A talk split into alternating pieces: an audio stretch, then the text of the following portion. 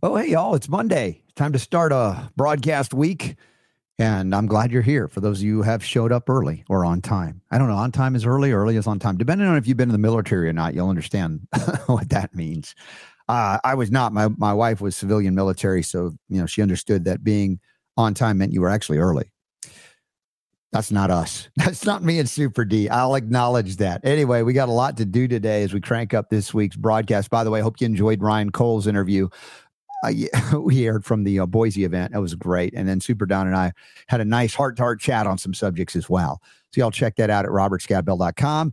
We are going to crank it up for health, freedom, and healing liberty. I know we got a question about tinnitus. I'm gonna I've got some stuff to talk about there. Uh, forever chemicals, the stuff about the Nobel Prize being a scam.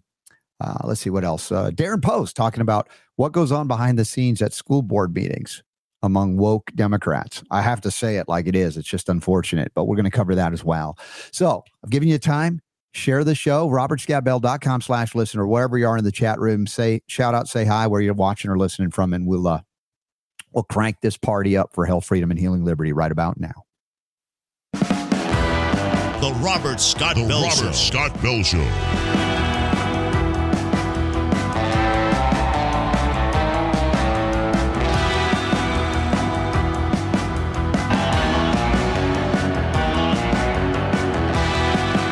The voice of health, freedom, and liberty. The Robert Scott Bell Show. All right, y'all, here we go. Another uh, broadcast week begins. Technically, it begins on Sunday for us, but uh, we uh, we've switched the schedule around, so it feels like Monday is our beginning week, which is pretty normal for most people on a Monday through Friday schedule a little bit of bonus time on Sunday. The Robert Scott Bell Show is on robertscottbell.com slash listen. Uh, we have uh, a number of uh, uh, stories Super Don has called the news, and I see that he has sent out a newsletter this morning speaking of him at, at- in the third person like he's not here because he is here until Friday when he heads to the beach. I'm already warming up for that. I don't know what that's going to be like, but uh, it's going to be great for you, Super D. So I'm happy about that coming. What do you mean? What it's going to be like for you? Without you, it's just I thought we were going to do like an uh, uh, an encore or something like that. Oh well, I was just thinking, you know, I could do something without you, but it'd be it wouldn't be the same. I, I think you're right. Either a pre-record or encore for Friday. Let's figure that out. Yeah. All yeah. right. We'll talk about that too coming up. Uh, we have a new guest, Darren Post, joining us from what is it, Gloucester somewhere? Gloucester. Yes. Yeah. Not in England, which we'd say Gloucestershire or something strange like that. For those of you on UK Health Radio, make fun of us all you want, we're Americans. Uh, Gloucester, but uh, talk about s- some cra- crazy shenanigans on school boards. Ah, he's revealed some stuff that uh, this is probably happening everywhere, but this one got the light of day. You know, we talk about open records and sunshine disinfectant. They don't we, like what. we, you and I just listened to this just like minutes ago, Yeah, and we were both going, "Whoa, these are adults." right. These are the adults in the room that are supposed to be, uh, you know, uh, taking, you know, in charge of the children, and it sounds like the children suddenly took over the meeting. Yeah, it's amazing. Absolutely. It's like they, they had never graduated high school or middle school for that matter. Just very, very disappointing, very embarrassing. But that's why probably they're ticked off at him.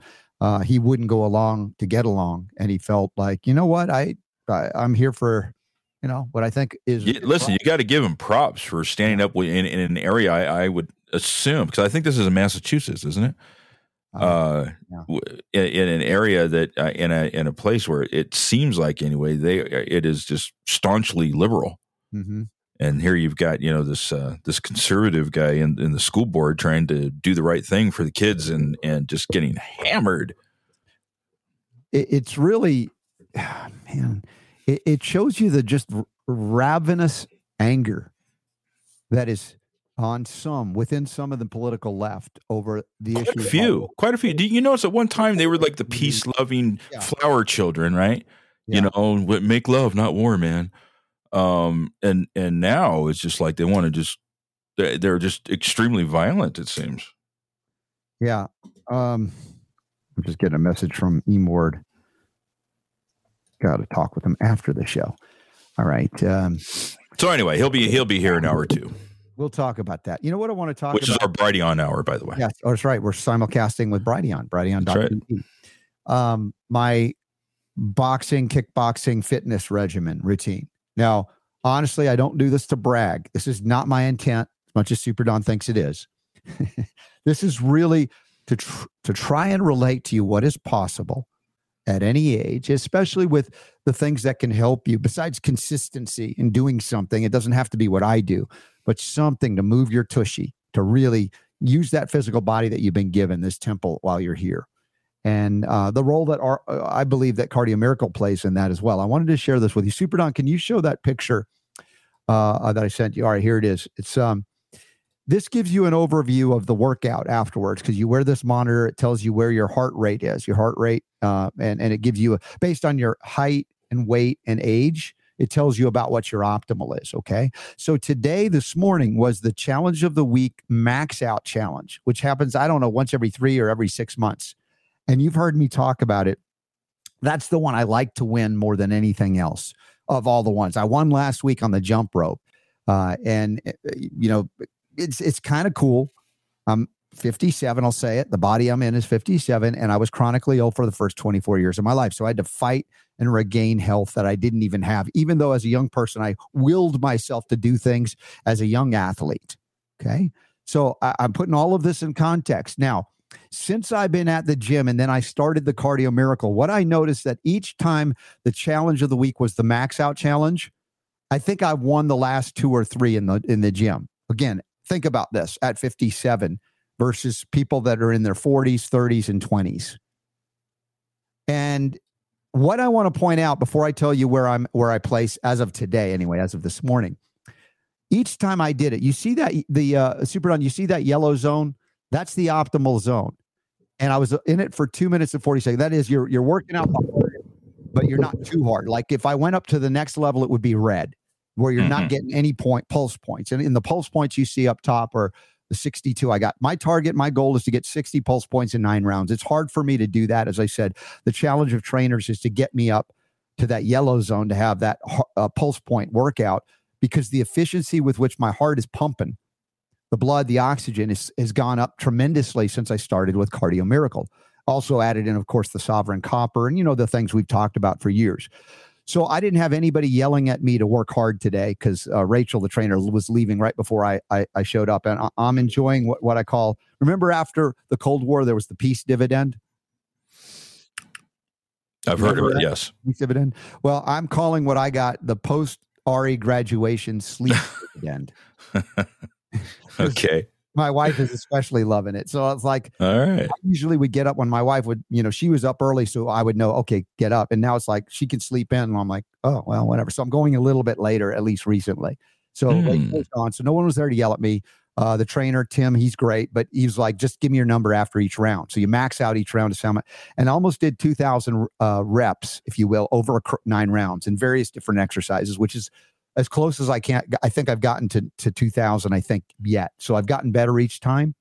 But if you notice that yellow zone is much lower where it used to be when I did that max out, the yellow zone would be maxed out. I don't know if I hit the red zone the first time trying it, but it's more in the green because of the efficiency with which I can put maximum effort out without stressing the body and the heart to the extent that you would normally think for the effort, especially at quote unquote the age my body is.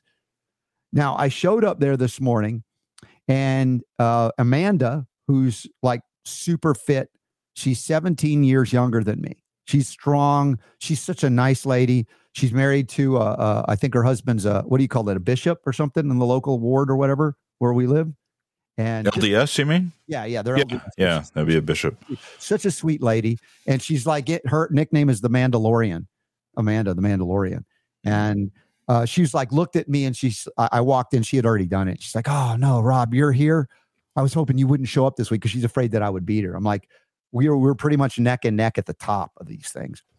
And i'm like look i'm going to try my best but i don't know what you got so i'm just going to go around and do my thing. And at, at, the end i felt pretty good about my numbers but i wasn't sure like on the uh, what is that the speed bag I could have done better. I wasn't as coordinated today. That's kind of where I think I lost out.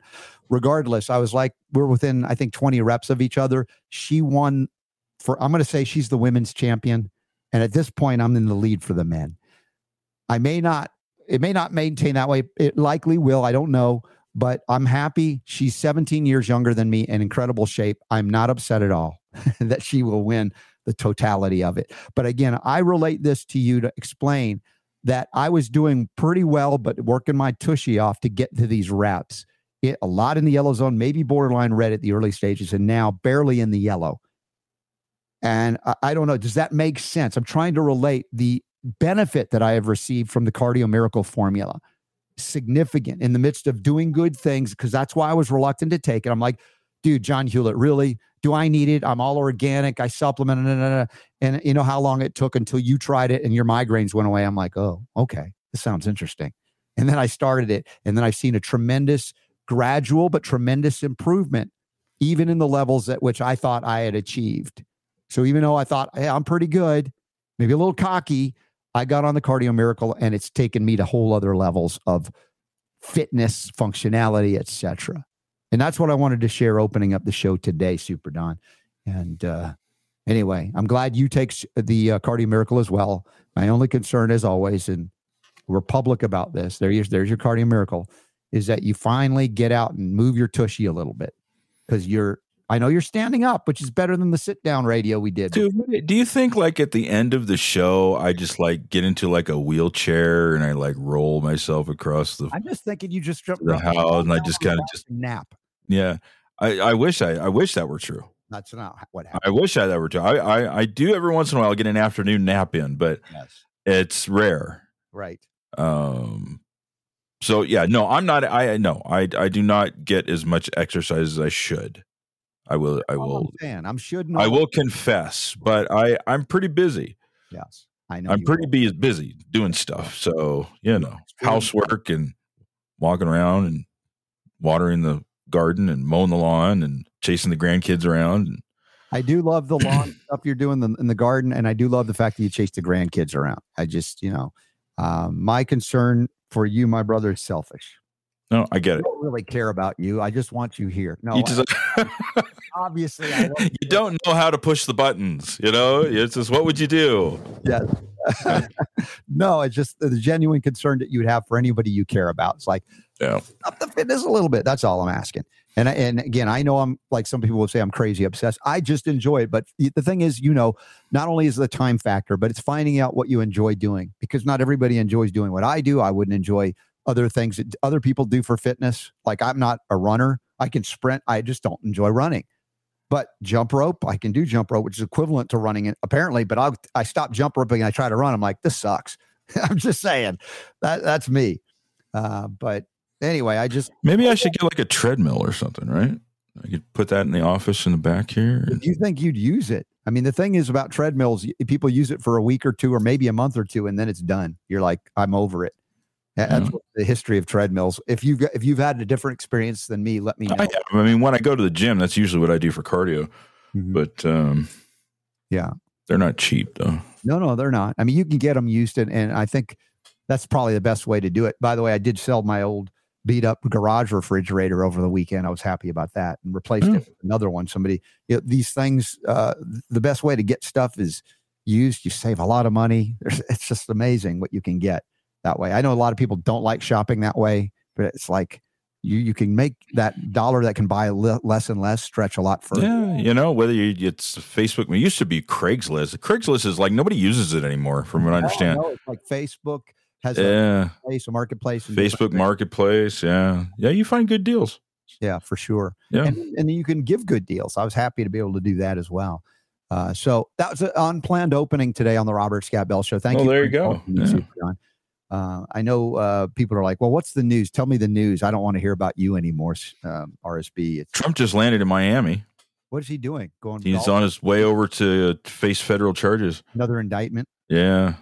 Do you think uh, this one will stick? I mean, like, Based on what I've read, yeah. I'm concerned. I think so. I think that you know the first time around they they they tried it, and I think they learned from what they did wrong. hmm Um, I think this time they've meticulously put this thing together in a way, and the evidence that I've read, Mhm. I mean, obviously it's just it's just what they've said.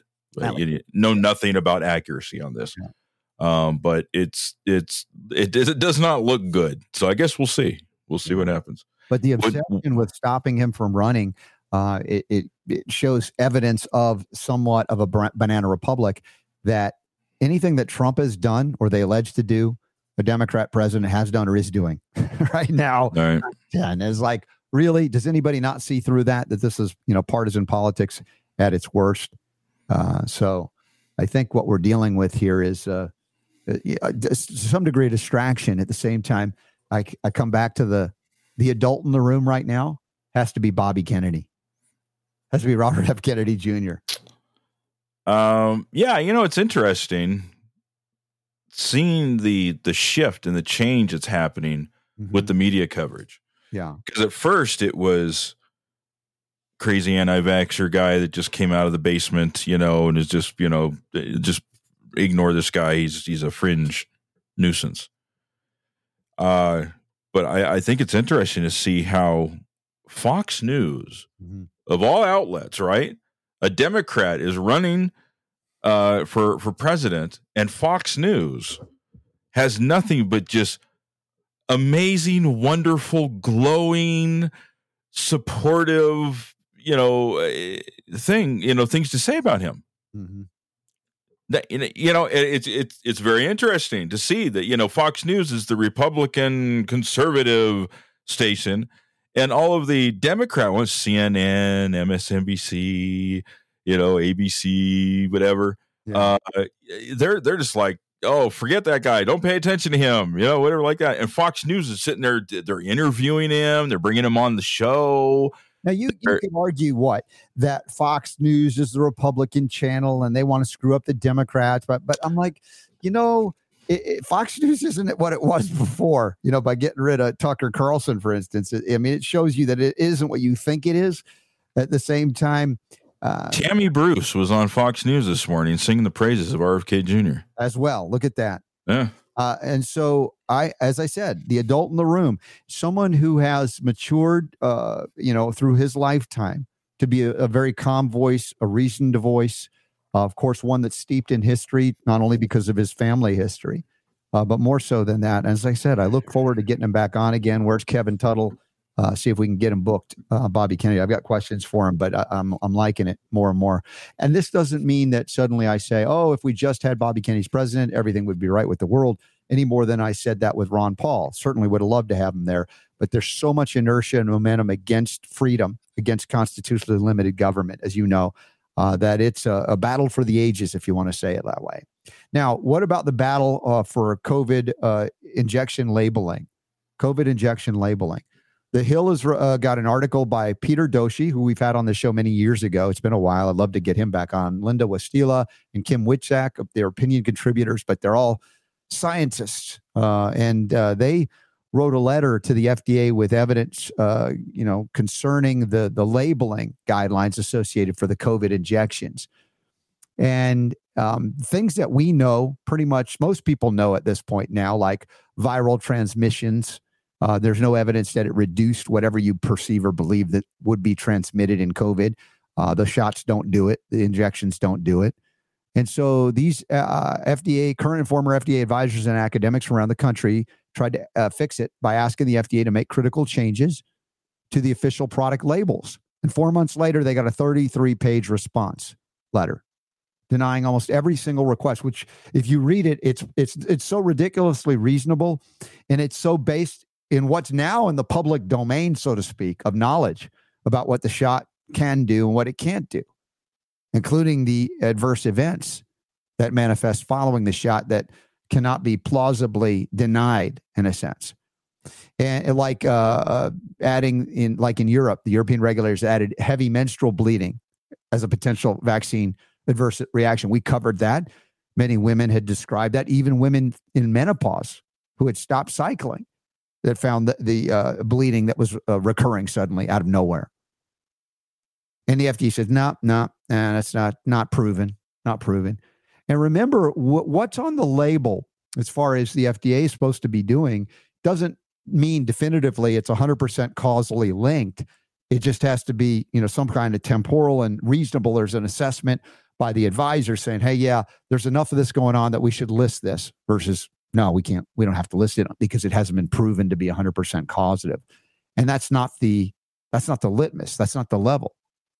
Federal law requires that product labeling lists adverse reactions that recipients may potentially experience.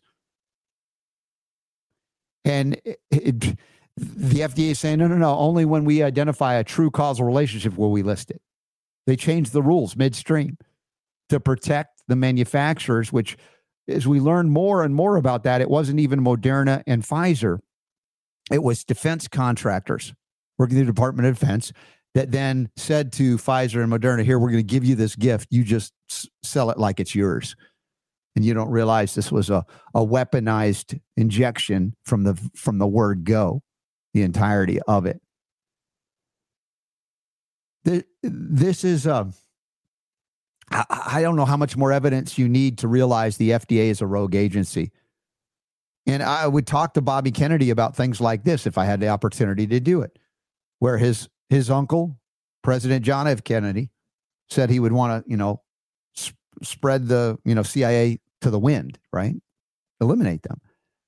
Arguably, the FDA is doing similar or even worse things by not protecting the American people from dangerous and harmful drugs, in this case, injections that they call vaccines, mRNA technology, to the to the tune of potentially hundreds of thousands, maybe millions of deaths. And I'm not exaggerating. Now, the FDA was, excuse me, I get a little emotional about this. If you, if you just step back and think about just base baseline 100,000 plus people a year dying due to FDA approved drugs, for instance. And then we go to the expanded realities if you've ever read Death by Modern Medicine by Carolyn Dean, you know the numbers are, are, are maybe seven or more times that 784,000 Americans a year. And under COVID guidelines, emergency use, etc., we might be talking million to millions of people needlessly dying due to what the FDA approves, either officially or unofficially through EUA. And and I would say, you know, whether it be Bobby Kennedy or anybody that had influence there, why wouldn't you argue that the FDA needs to be disbanded and and and you know thrown up into the wind in a sense, if you believe in the the, the sanctity of life and protecting life? The FDA has no uh, legitimate claim, I believe, to, to to protecting human life, much less animal life. Now, if you want to point out you know, one or two incidences that they say, oh well, the FDA did something good here. The states the state level health agencies, et cetera, have much more ability to be connected on the ground level to do that which the FDA may have once in a while, like a broken clock, done right. To do without the FDA and to promote what Jonathan Emord calls oh, freedom of speech. Not he only he doesn't only call it that, but you know what I'm saying? That actually supports it, including commercial speech, and to utilize statutes against fraud, deception, et cetera, forced coercion that predate the FDA and exist just fine without them. We could actually engage in taking down the criminals that are promoting garbage, dangerous products. And most of them are coming, guess what? From the officially sanctioned pharmaceutical industrial complex, pharmakeia, sorcery. I think that's pretty clear now. And then you have a White House that is so clearly out of touch with scientific reality and apologies to any uh, people that consider themselves Democrats right now that try to defend the Biden administration on anything. It's just embarrassing. I would say just stop, but go ahead, reveal yourself to be patently unscientific as well. Article here from the uh, is is showing that the White House has sent out guidance mandating face masks, social distancing for unvaccinated at college athlete day. Despite despite the fact that Biden signed a bill earlier this year ending COVID 19 national emergency. And of course, Congress was voting to end it as well anyway. And the White House is now saying it inadvertently sent out this guidance. So, what's the story here, Super Don? Did they send it out? Did they mean it? Was it an accident? Whoops. Did they really mean that if anybody comes on college athlete day to celebrate NCAA men's and women's championship teams from Division One, Two, and Three, are they really engaging in masking and distancing again, despite the fact that none of that has any scientific validation to support it? Apparently, yeah, apparently. Uh, you'd think this was a thing of the past, but uh, Biden must have been walking by. I wonder what this button does. Whoops! I just sent it out to everybody. Oh my gosh. Inadvertently sent it. So what does that mean? That means that they didn't mean to, that they weren't intending to. Pause Uh, there, Super Don. We got a message from Char. Super Don's volume is too loud. Roberts is too low. One of those things again. Uh, so even though you think it's not, bring yours down. All right, I just brought it down four notches. Okay, Char, you get back to us. On Check, check, check. One, two, three. Sorry about that, guys. Char, uh, I, dude, I don't know why it does that. Why sometimes it's louder, sometimes it's softer. I don't get it. I don't. All right, so let let us know if that if that's better. that corrects it, or if we need to modify it even more. Let us. know. Anyway, yeah, I mean that's weird. It, it was inadvertently sent out. Yeah. So what? So it wasn't supposed to be sent out. They didn't want people to know that they were mandating face masks and social distancing at this thing. And the question is why? Why is it that this is not mandated anywhere else? Uh, that it's over. There's no COVID nineteen national emergency yet. If you want to go to the White House yeah, as an athlete. You're going to distance and mask. Based on what? Based on the the shot actually preventing uh, spread of transmission or whatever. Again, this is where the not only the FDA but the Biden administration and people on the political left, not all, you know, because if you can argue that Bobby Kennedy is on the political left, it, it- you'd be hard pressed to say so because his his uncle John F. Kennedy, as a Democrat, is nothing like a modern Democrat. Nothing like it. It's like they're John F. Kennedy is more conservative than most Republicans today. John F. Kennedy. Yeah, John F. Kennedy. Yeah. Going back into that that history of uh, what Democrats were like at one time, Right. and so many people, you know, that are historically Democrats now are going, I don't have a home, and then they look at Robert F. Kennedy Jr. and go, That's what I'm talking about. That's what I believe in. And many now, as you point out, conservatives that have voted Republican are looking at him and going, Yeah, I think he's better than what the Republican. You've got Greg Gutfeld saying that he's considering changing his party affiliation so he can vote for RFK Jr. in the primary. Mhm. What is going on here? Yeah. That's crazy. Exactly. So I, I just, you know, here's where if there's a dilemma, Super Don, it's sort of like you try to be nice to people that support Biden and the Biden administration, and you go, I don't know if you're in touch with what we would call reality, much less scientific reality. If you're still insisting on COVID jabs that don't work, masks that can't do what they say they do, distancing, which is a you know a nonsensical idea. Is there any way to reach someone like that, or are they so, so totally uh, removed from some semblance of anything that's validated as a reality that you're like, okay, they're off doing you know the wrong kind of drugs Yeah. and looking at life weirdly. I, I grant you that we do not all agree on things. That's not my point, and I don't have a problem that people would disagree with me politically or otherwise. Even though I don't claim to be a Republican any more than I'm a Democrat or a big L libertarian, even though we believe in uh, the heart of libertarianism uh, in terms of um, it, fundamental freedom, your rights, my rights, they coexist and they stop where the other's rights begin. In other words, I can't violate your rights and say that's my right to violate your right, and you don't have. I mean, that's the absurdity of the of the arguments, whether it's made from the left or the right. Uh, so, anyway, I, I- just, I, in other words, I just don't want to be quote unquote called a Democrat basher at the moment. But it's just so embarrassing when this comes out, and you're like, Well, so if there were a Republican that was doing these things, would you Yeah. have the same thing to say about them? Absolutely, a hundred percent So, you know, you're not you're not a Democrat basher, you're a dummy basher. dumb guy. you said it nicer than I would. Mhm. Um yeah, so I, I don't think you have anything to be ashamed of. No, I'm not ashamed. It's, it's that sensitivity side of me.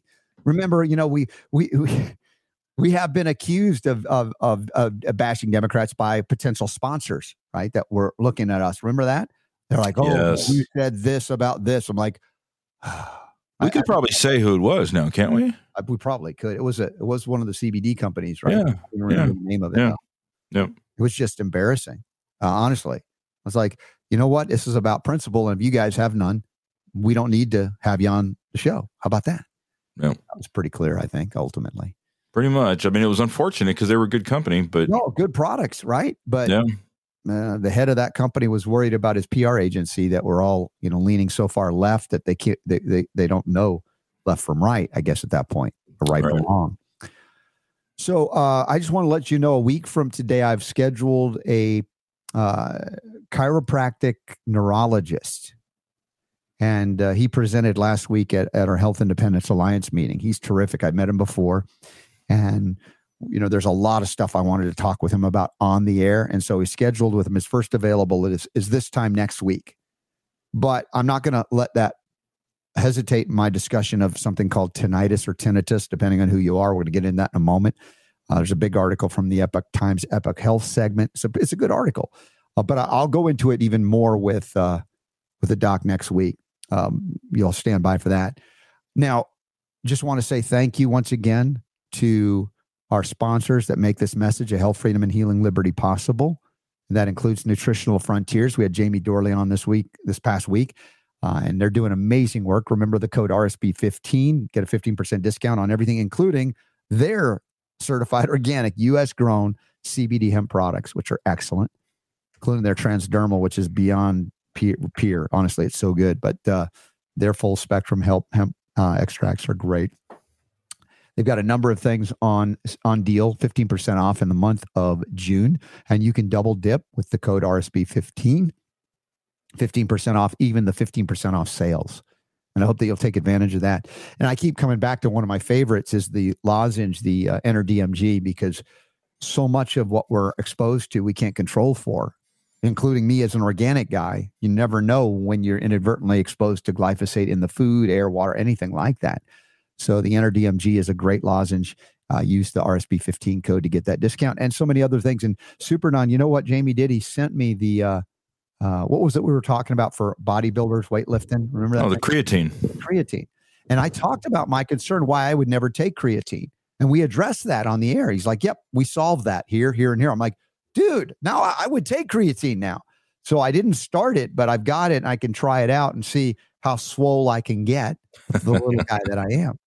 But I have been putting on a little bit of muscle weight as I, you know, gradually, steadily over time, not nothing quick but we'll see what happens there as well. I'm I'm willing to try it. Super Don has more experience with with that than I do, but this very yeah, not not so well because I've tried it and you haven't. I guess is basically I tried it for a very short period of time and and got some results from it. Mm-hmm. It was kind of freaky actually the way the way it worked, but talk to uh, Ty Bollinger about it. I'm sure he's used the creatine. I'm sure he has. Yeah. Uh, also, Folium PX. Uh, they're about to release more uh, ionizing radiation uh, into the Pacific Ocean from Chernobyl. And it, yeah. Chernobyl? Yeah, not Chernobyl. I apologize. Fukushima. Fukushima. Thank you. Yes. Uh, but uh, all of these radiational sources kind of blend in my historical mind.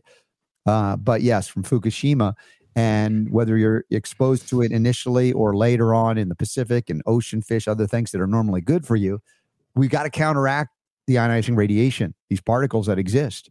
And one of the key ways to do it is not only the selenium, the innate response selenium that I take from Jonathan at choosetobehealthy.com, it's the folium products, the folium PX, which is a Chernobyl level antioxidant blend, botanical blend. It's a food. And if you go to foliumpx.com, use the code RSB10, you can get the Folium PX, the original, as well as the Folium Immuno and the Folium Relax. This is the three pronged mm-hmm. approach that I would love everybody to try and get back to me because we're hearing tremendous things, including, as I've talked about, my mom and a number of other folks that are utilizing it, including G. Edward Griffin. Speaking of that, in August, Des Moines, Iowa, Red Pill Expo. Want to see you there. We've got other upcoming events we'll talk about in a little while. Upcoming event tab at robertscottbell.com. Our next AMA will be July 1st That'll be that'll count for our June one because we couldn't find a Saturday to make it work. But uh, June July first will be our next AMA. Now, this article from Epoch Times. If you're not a, uh, I don't know what you would call a subscriber to Epoch Times, you probably can't see this. Um, but there are ways Super Don finds to. I think this is an important article, and it's basically uh, from a couple. It was from yesterday by David Charbonneau on tinnitus well, and, and let's just say that this this originated from an email that I got from one of our uh, patrons on Patreon. Yeah. Uh, Diana asked if we could talk about tinnitus. And I would ask that you send Diana specifically the link that she can see this in, in case she can't. Yep.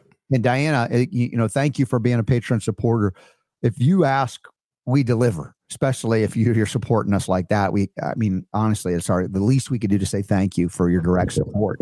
You go to the front of the line. Yeah, and that's why I, am not going to stop with this article. That's why next week I've got a, a neurologist coming on to talk about it. It's a very difficult subject, one of the weirdest, toughest, and strangest things because there are multifactorial causes, and even those causes sometimes don't make a lot of sense. And in this article, and I don't know if you can show it on screen. I will here. We have it linked up at robertscottbell.com. Uh, they talk about common types of tinnitus, subjective, neurological, somatic, and then the objective forms, less than 1% that can result from vascular deformities or involuntary contractions. Think about that 99 plus percent are subjective tinnitus. I mean, it's like we can't figure this thing out. There's nothing that we can go definitively. This is what's happening here, right? We see it's related to this, uh, but we have no explanation for it. But the objective form, less than 1% and of course signs and symptoms um, they talk about things that are correlated with it maybe not exactly causative but could be damage to the inner ear nerves. Listen to this arthritis of the bones of the middle ear those tiny little bones. Uh, inflammation weakening of the integrity of again this is skeletal. So i would think silicon and copper for sure. Aging aging is a catch-all excuse for anything as I talked about at the opening, aging shouldn't be used a, as an excuse to, to, for the most part. And I recognize, yes, you're here on this planet in this body over time. It's not immortal the way your spiritual essence is, who you really are. Abnormal blood pressure, high or low. Yes, I've heard reference to changes in blood pressure impacting something called tinnitus. Loud noises, allergies, vascular issues, vascular tumors, diabetes, thyroid dysfunction, head and, head and neck injuries reaction to certain medications. There are certain medications that say as a side effect tinnitus, including non-steroidal anti-inflammatory drugs. Simple clogged ears from wax buildup. And you could do an ear candle. It's not going to hoover out the wax, but it'll dry it out and it'll flake it out. That's kind of cool. Sinus pressure, barometric uh, trauma, scuba diving or concussive explosions, misaligned jawbones. You can get into the work of doctors of chiropractic that know how to, to do certain adjustments. Now, I just got to say, I'm sorry. What? Uh, concussive explosions. That's kind. Of, uh, that's kind of an obvious one, right? Yeah, I agree. concussive explosions can cause tinnitus. You know, when that flashbang grenade went off, uh, I had a ringing in my ears. Mm-hmm. I think that's funny. Okay. I uh, obviously you don't, but I, that just made no, me laugh when I saw it's like one of those moments of tinnitus, concussive explosions. That could be a moment, couldn't it? That's what they used to call shell shock as well. Uh, they list COVID 19, COVID 19 jabs uh, uh, or injections, auditory, auditory pathways they go into. Uh, I'm just going to scroll through this to get to their suggestions as far as, you know, as we move through this. Who's more likely to develop it? Are there any tests? What the sounds may mean, different kinds of sounds. What are the complications? And and I'll be sending this this article to Diana. Um, okay. Did you? I thought this was really better as well. Uh, no, this one, this article did not make it in the newsletter. No. Yeah, you guys signed up for the newsletter though. Super Don really finds some great things. Uh, there's there's tinnitus retraining therapy, and they re- they reference William Shatner here, who found relief with this TRT method, where they found the tone he was hearing and and masked mimicked it and masked it. In other words, he was so grateful for that cognitive behavioral therapy, hearing aids, other devices, experimental treatments. this gets a little scary to me. Electrical stimulation of the, you know, the variety. You know, depending on on, I've had electrical stimulation uh, as a therapy before for like muscle situations. Yeah, I'm not talking about electric yeah. shock therapy. That's the stuff uh, Jonathan Emord has followed. Right. Right. I don't know to the extent which they're talking about these things. That's why I just have a little bit of reticence. Gotcha. Okay. I'm just not assuming all of it's that bad, but some of well, it. how do you feel about deep brain stimulation? I don't know. Do you have to open up the head that sounds almost worse, but that sounds an electrical kind of thing. It's just because we don't know, right? Yeah. Now they this, talk about natural approaches, mindfulness, and CBT, acupuncture. Great option. Sometimes it helps, sometimes it doesn't, but there's no harm in doing so. Now here's one I've, I've heard heard about before. This NAC. NAC. This is pretty popular stuff. Yeah. This is a, a precursor to uh, when we talk about glutathione, but remember, selenium is critical for glutathione to convert into the active form, the peroxidase form. But NAC seems to have benefit there. I'm not going to argue. Oxytocin, you know, the happy hug chemical. Uh, also, it's uh, can bring on contractions if you're uh, pregnant. But oxytocin nasal spray, they're saying, is workable in some cases.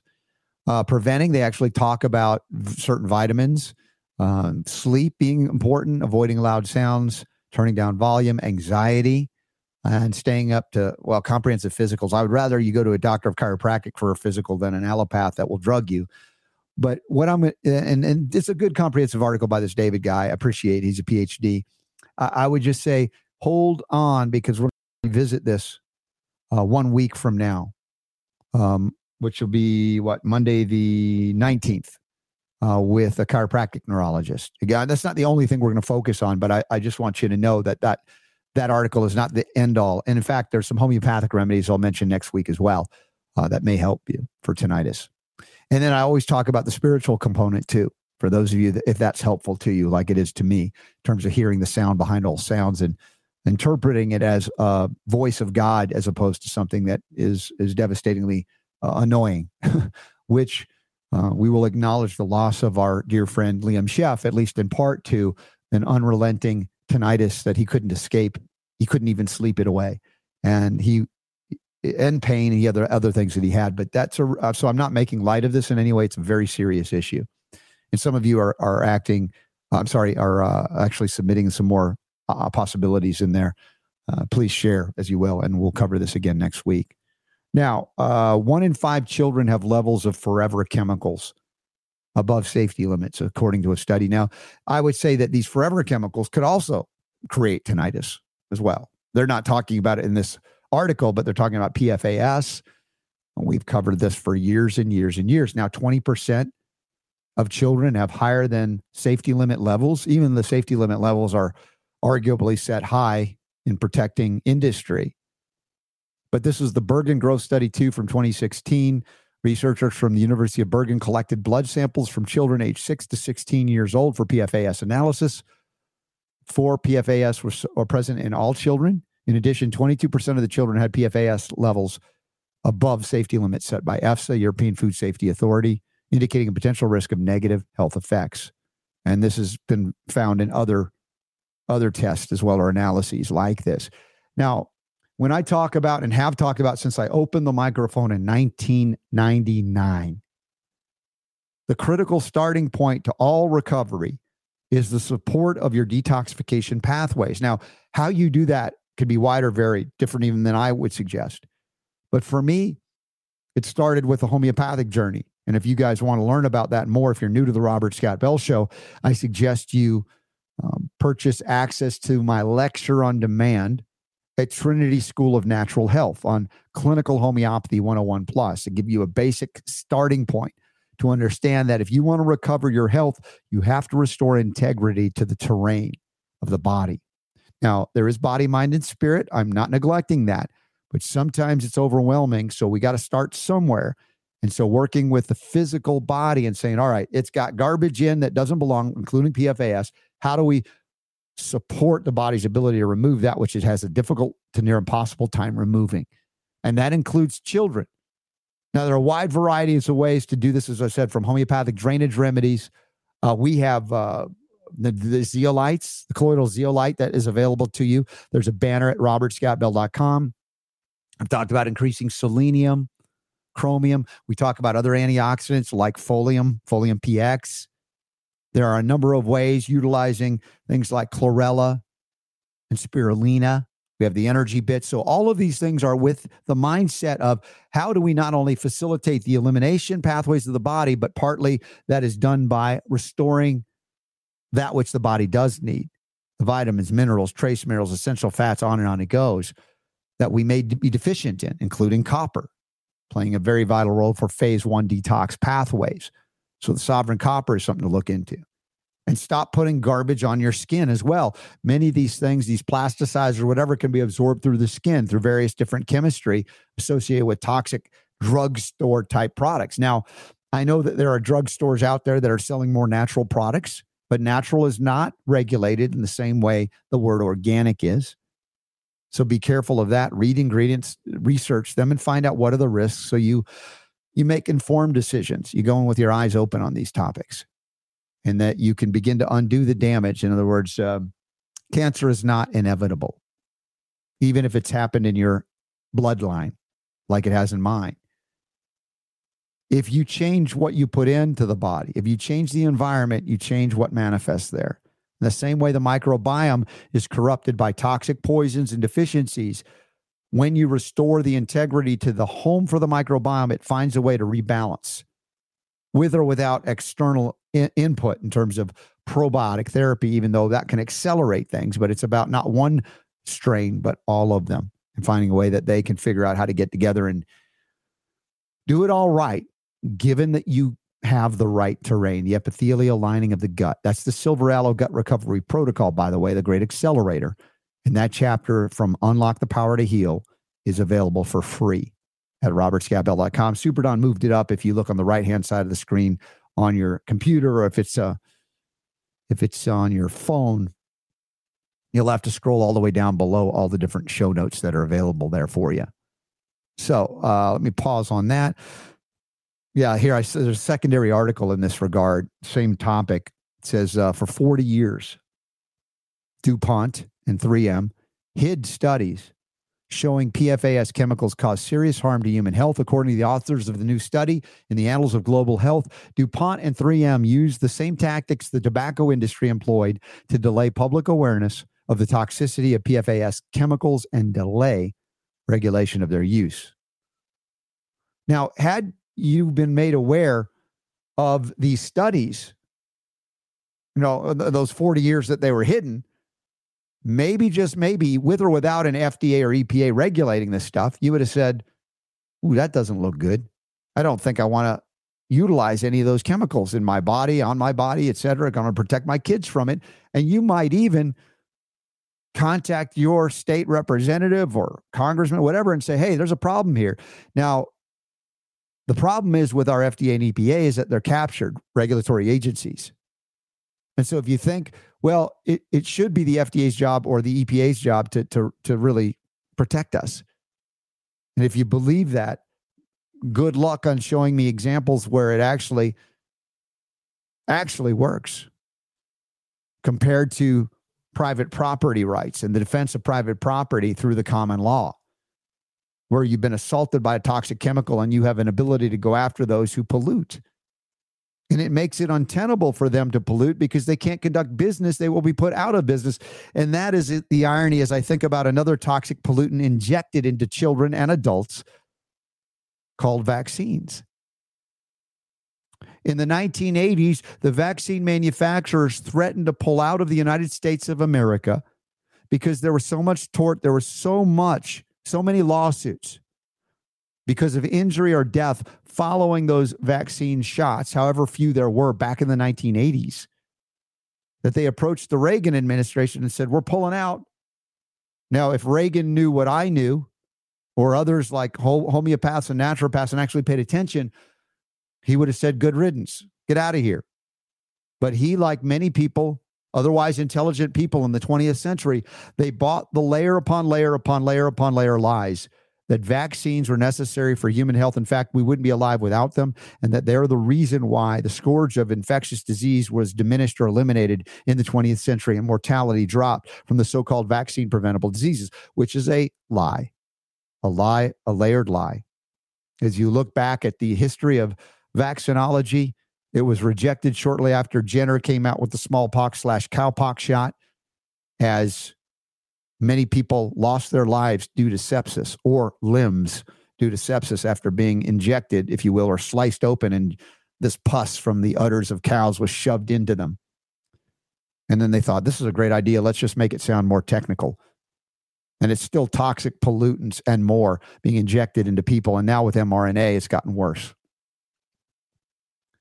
It's a disgusting, atrocious behavior that the medical establishment is by and large adopted on faith. It's a cult, it's a religion, it's not a scientific endeavor. The reason we saw diminishment in uh, disease incidence and mortality over the 20th century of those things that they said were vaccine preventable is because of improvements in sanitation, sewage, hygiene, nutrition over the course of the early 20th century. By the time the vaccines, the few that had came on the scene, it was already almost gone as far as uh, the incidence of mortality and morbidity, et cetera. They conjured a story and used black magic propaganda, advertising to sell it. And most people bought it until recently. The overreach of the COVID injection has caused people and doctors and scientists alike to look back at the entirety of the schedule of vaccines and say, maybe we were lied to about that too. In fact, the people like me and some of my friends that were pointing out there were no double blind, placebo controlled, multi center trial uh, tests on any vaccine in, in, it, in and of itself, much less on the schedule in combination with other things. And they said, oh, that's not a problem. It would be unethical to do that anyway. But that abandonment of that uh, level of observation, much less paying attention to those who got were victimized by these shots, has led to yes, a vaccine holocaust. And no apologies to anybody that's offended by the use of the word Holocaust. It's not the, it is a Holocaust. Disaster upon disaster upon disaster. And they're still pushing it. And again, this is where I get upset. The White House goes, unless you're jabbed and you want to come here for uh, NCAA Champions Day, if you're not jabbed, you're going to have to wear a mask, which doesn't work. To have to distance, which also no evidence that it works. How patently unscientific the pointy headed liberals are, if you can even call them liberals. Read uh, Bobby Kennedy's uh, letter to liberals. I read it, it's 100 pages, small little booklet, and you'll see where the liberals have abandoned science and claim that the knuckle dragging Republicans supposedly are the ones that have abandoned science. They don't believe in science. No, no, no. Look in the mirror, liberals. Read Bobby Kennedy's book and you'll understand. You maybe finally you'll break that hypnosis that you've been under. Big pharma is not your friend. Big government is not your friend. Big media is not your friend unless you like to lie, cheat, steal, and injure and kill. That's a harsh thing to hear. I recognize it. And Republicans are not without their faults and similar accusations for different reasons in many cases. But whether it's the welfare state or the warfare state, it involves theft and enslavement of the population. So, as we uh, wrap up the first hour here, we're going to be joined by our friends at Brighteon.tv to do the simulcast. Uh, we've got a new guest. We're going to be talking about what happens at the local level, on the school board level, uh, to understand why Jonathan Emord needs to be in the United States Senate uh, to call out these things. Yes, unfortunately, from a federal level, uh, but in a way that maybe turns that power back over to the states and the local local municipalities, except where it violates fundamentally constitutional provisions. Remember, we're not granted rights by the Constitution, but it was written to protect those rights that are inherent in us by virtue of our very existence and creation. And if you think you're a creation of government, you're sadly mistaken, but you can certainly behave as if, and they will grant you privileges and take them away based upon the behavior they want you to emulate or engage in, including supporting the butchering of children who may or may not have gender dysphoria thrust upon them in an unconscionable way. If you're an adult, 18 or over, and you decide you want to do some things to your body as an adult, that's a different story. What we're talking here about is protecting children. And if you knew what was happening in your local school room, public school primarily, you might want to run for school board. But if you do, you might you might get tatered a bit on the way in or during that time frame, as we're going to learn about in hour two when we talk to Darren Post. Those links are in the show notes at robertscottbell.com, by the way, so y'all check them out. Real quick, if you go to robertscottbell.com, please sign up for the newsletter. It's free to do so. We don't sell any anything per se. It's just all information and, and help you get get on the right track for healing and thinking right about the world around you through the strange news cycle that is more propaganda than news, if you will. And Super Don does a great job curating that. You can text my initials RSB to 22828 the number 22828, that's the text number. Text RSB to the number 22828. You'll be prompted to get enter your email address and you'll get that newsletter right away. And uh, plug into all the upcoming events, which we'll talk about next hour as well. And I hope to see you at one or all of them, or any of them for that matter. And we'll give you some updates as we know them as well. So, uh, Super Don, dude, I think we did good covering uh, the first hour, including the discussion of my the impact of Cardio Miracle on my health, specifically measurable, witnessable in terms yes. of we showed earlier. So thank you for that. Absolutely. It's good stuff. I don't go a day without it. Mm-hmm. and I don't have migraines anymore. Yeah, that's the, which I'm happy about. yeah, that's great. You're happy as you should be. I am very happy about that. Anybody that's had migraines, it's lovely to be without them. Oh, yeah. Absolutely lovely. Haven't had haven't haven't had them since. Lori says her tinnitus started after severe vertigo attacks that lasted six hours. Three of those hours spent in the ER, hearing loss associated with it. So, yeah. There's a lot of reasons, a lot of different reasons. There's not one size fits all with tinnitus. That's what makes it so difficult. Even the homeopathic remedies, sometimes they work miraculously and sometimes they don't. Leslie's in the house. Leslie, today I've been busy working on fencing off my new garden sp- uh, space. Yeah. Hmm.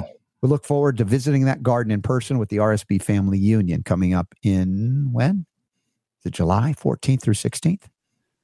Yeah. So plan on being there for that. Well, we may have to get an update from Leslie, see how that's going. In 10 seconds, we're going to be joined by our friends at Brighteon.tv. Stand by, counting down the hits here on the Robert Scott Bell Show. It's American Top 40. No, I just borrowed that from Casey Kasem. Hey, welcome everybody on Brighteon.tv, our simulcast, which happens this time of the week on Mondays, our second hour. We broadcast two hours a day, five days a week, with a bonus hour on Sundays, and our much, much fun hour. Can I say it that way? Right here on Brighteon.tv. Y'all check it out, support them. They are amazing, the kind of free speech that goes on on Brighteon.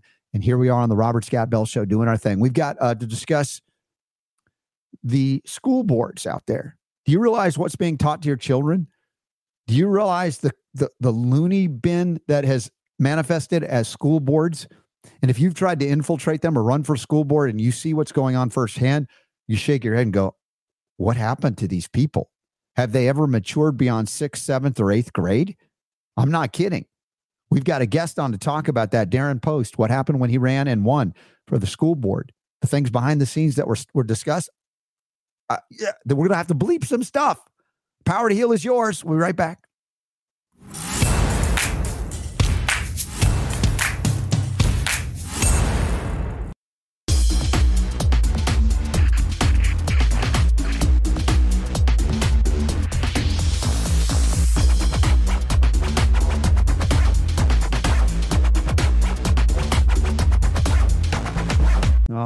Right. The Robert Scott Bell Show is back on, simulcasting with our friends at Brighteon.tv, which you can watch on Roku and other things on TV as well.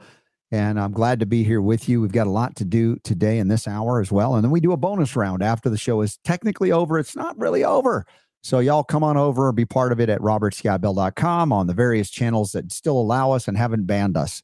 Thank you for that. Health, freedom, healing, liberty. It's on tap here two hours a day, five days a week, Monday through Friday, and a bonus hour on Sundays.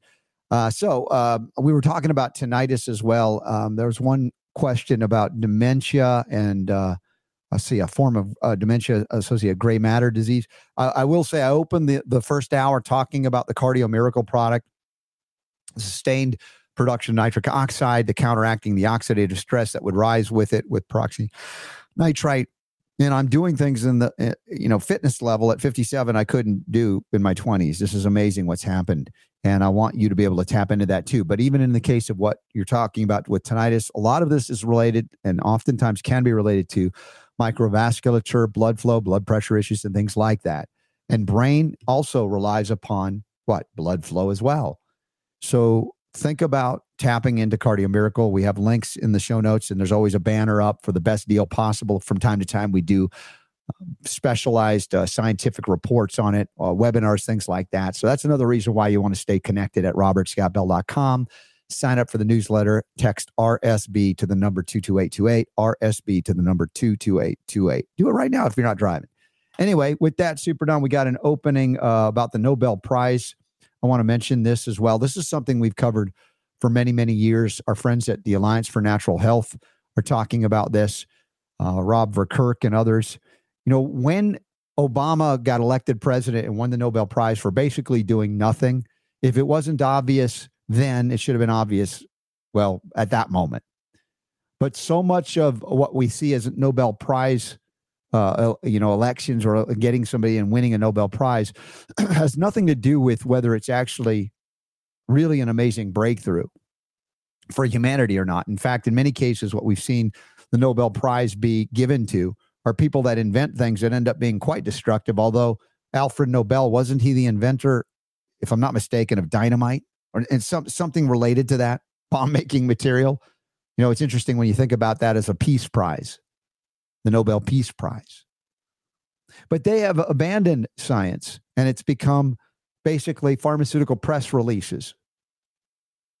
How, how, how is it possible that you give these peace prizes to people that invent and develop technologies that are used to destroy life? And, and on the occasion that they would grant a Nobel Peace Prize, that we might go, oh, yeah, that seems like a legitimate thing, whatever. But the whole prize is tainted by so many other things that are corrupt in that regard. Look at one guy who did win a Peace Prize, a Nobel Prize, for instance. Maybe they don't even call it the Peace Prize anymore, the Nobel Prize in technology, science, etc. Uh, Kary Mullis, inventor of the polymerase chain reaction test, PCR who repeatedly said that this is not a test appropriate for identifying the causal agent in an infectious disease, whether it be acute or chronic, viral or whatever, that it does not quantify. Yet, throughout the COVID crazy years we've been through, Kary Mullis strangely passed away right before it. Couldn't speak out except through previous video interviews where he said, especially as it related to HIV and AIDS, that this test is not appropriate for what they're utilizing it for. And he butt heads with the, the, the, the consensus of science. Science by consensus. You hear about that all the time. We vote on it, and, and, and the majority say, hey, it's this and not that, until it's become so overwhelmingly that and not this. The simplest ways to describe it democracy in terms of consensus and science, two oncologists and a homeopath voting on what to do to treat your cancer. You know where that vote's fallen down, don't you?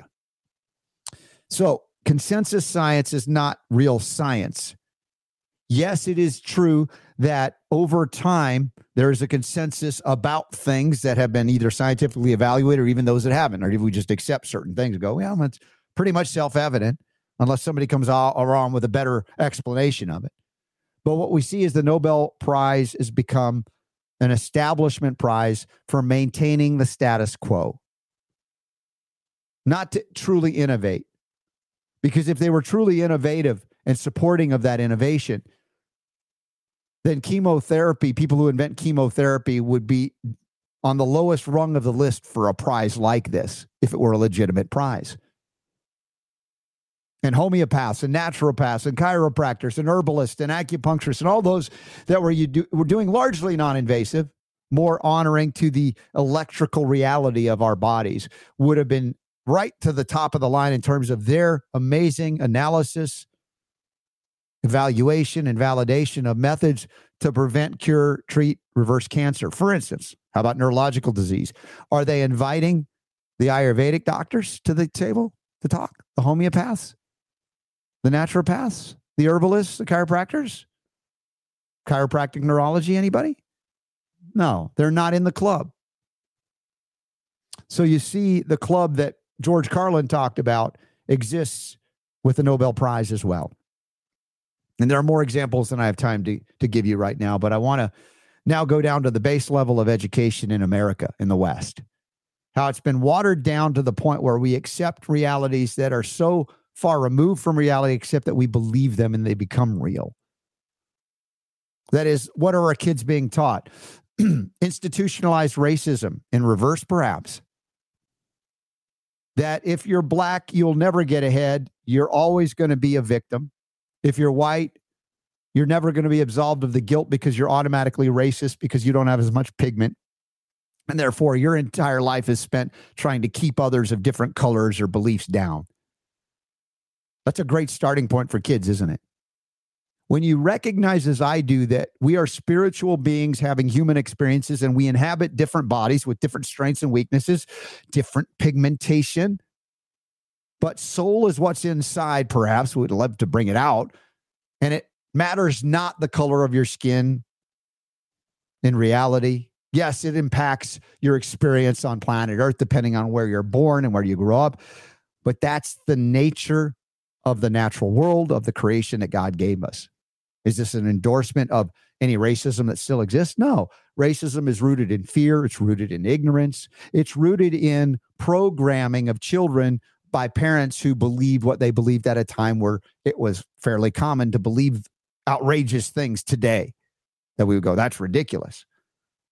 Now, I posit this thought on the issue of institutionalized racism in terms of belief systems.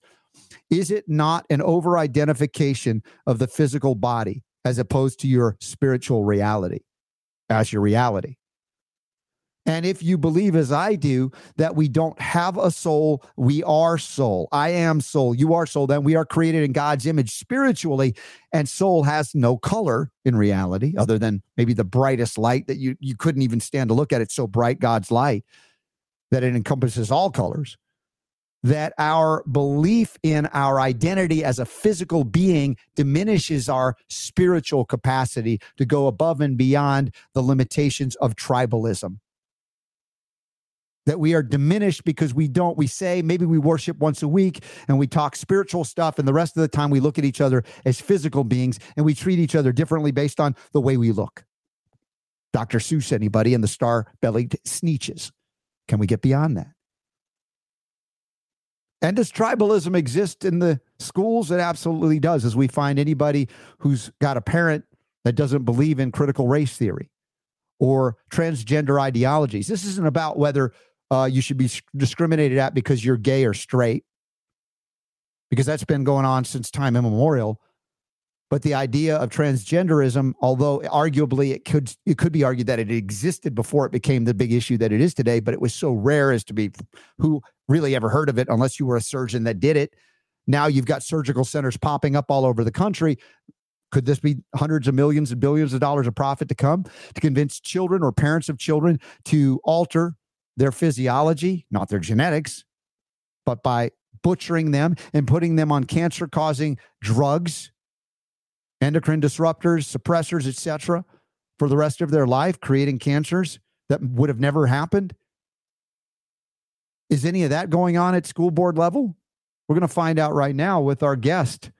Darren Post joins us here on the Robert Scott Bell Show. Darren, uh, I'm throwing out a lot of big things here. I don't know how many of these things you've experienced firsthand, but you have quite a story to tell. And I think it kind of told itself a little bit with uh, the recordings that you were able to reveal from supposedly closed door sessions that were un- unlawful or illegal that made it to the public. And there's an article in the Virginia Mercury about uh, this judge ordering Gloucester School Board to release this audio of an improper closed session. I don't know how you want to set the stage here, Darren, but welcome to the Robert Scott Bell Show. Uh, thank you, Mr. Bell. I greatly appreciate the opportunity to be on the show here and just kind of share some of my experiences with you. Um,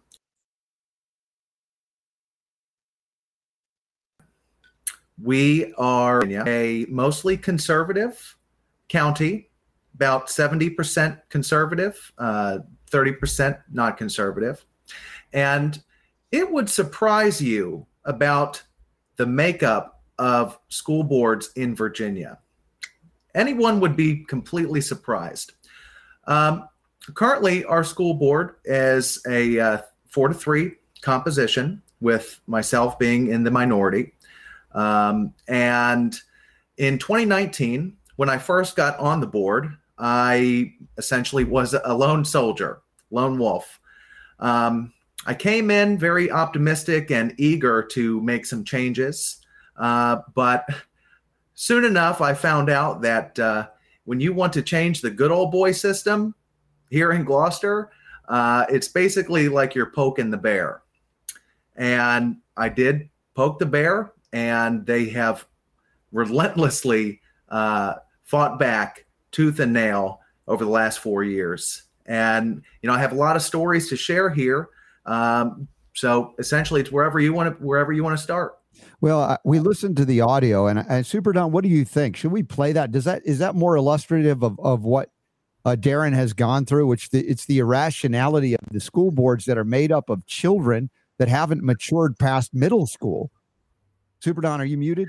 Uh, no, yeah, I just hadn't said anything yet. Oh, um, I I self muted myself. Okay. Um, yeah, so we we listened. Both you and I listened to this just just before we went on air Mhm. And uh, I don't know about you, Robert, but I, you know, I kind of think we were both just sitting there with our mouths open, going, "What is this? This is what goes on. This is supposed to be the adults in the room, right?" Hmm. And uh, so, yeah. But what I think before we play that, though, Okay. Darren, why don't you just kind of set the stage on what it is that led up to this, what we're about to listen to, and and uh, what what what the, the, the backstory is on uh, what happened prior to you hitting the record button. Absolutely. Absolutely. Well, we'll kind of have to take it back to 2019, and I'm just going to sum everything up here real quickly. Um, so, 2019, uh, there were no conservatives on the board prior to 2019, which is actually a big shock in, in a small town like Gloucester County of about 40,000 people. So, not very large by any means. Our school division size is about 5,000 children. Um, so, the first meeting that I had as an elected official, we went into a closed meeting afterwards. And essentially, it echoes everything that you're about to hear, but this is a separate incident. Mhm. Um, the school board members criticized me and berated me for number one, not voting with them. Um, an interesting little tidbit before I was elected, I was actually appointed to the school board for like a term of three months. And my theory is, and the reason that I, I believe this is because they've almost kind of told me, was that when I was appointed, I was 25. Currently, I'm 29 years old. Uh, when I was appointed, my belief is that they thought that they could control me. They thought that they were appointing an impressionable young man that would just fall right in line. Uh, well, that certainly was not the case. And I think they got a bit more than they bargained for. Um, so, in the first meeting that I had as an elected official, they brought me into the closed session and berated me for not voting with them. Uh, they also said that I was hold- hold going on here. the. Oops, Uh, hold ahead. on, Darren. Darren, stand by. Is there a requirement that when you're elected to the school board, appointed or elected to the school board, that you're required to vote in a way that everybody else on the board wants you to vote? Is there a bylaw? Absolutely not. Okay, all right. Absolutely not. Just want to be sure because maybe you were violating a bylaw.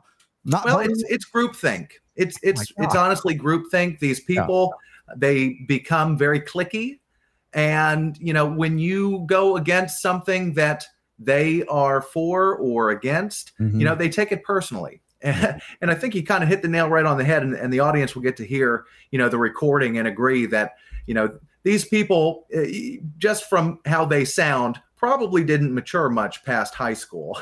if they uh, made maybe- it high school, it's more middle school. Anything else would we need to know before they listen to this audio clip? Um, yes. So it was six to one in 2019. They put me in multiple closed meetings, berated me multiple times, cursed me multiple times, cursed private citizens multiple times. I got sick of it. I was fed up. So I went out and recruited three candidates to run for school board against the incumbents that were up for election. And this takes us to 2021. And, um, you know, by the grace of God, we won all three seats. Um, and it was a resounding victory. We took out a 24 year incumbent, we took out the vice chairman, and uh, we took out a, a, um, a, a single termer. Um, so they were not very happy after that. And the closed meeting that is in question that you'll listen to in the recording is from December 14th, 2021. The election preceding that, where we won all of our candidates, was the previous November.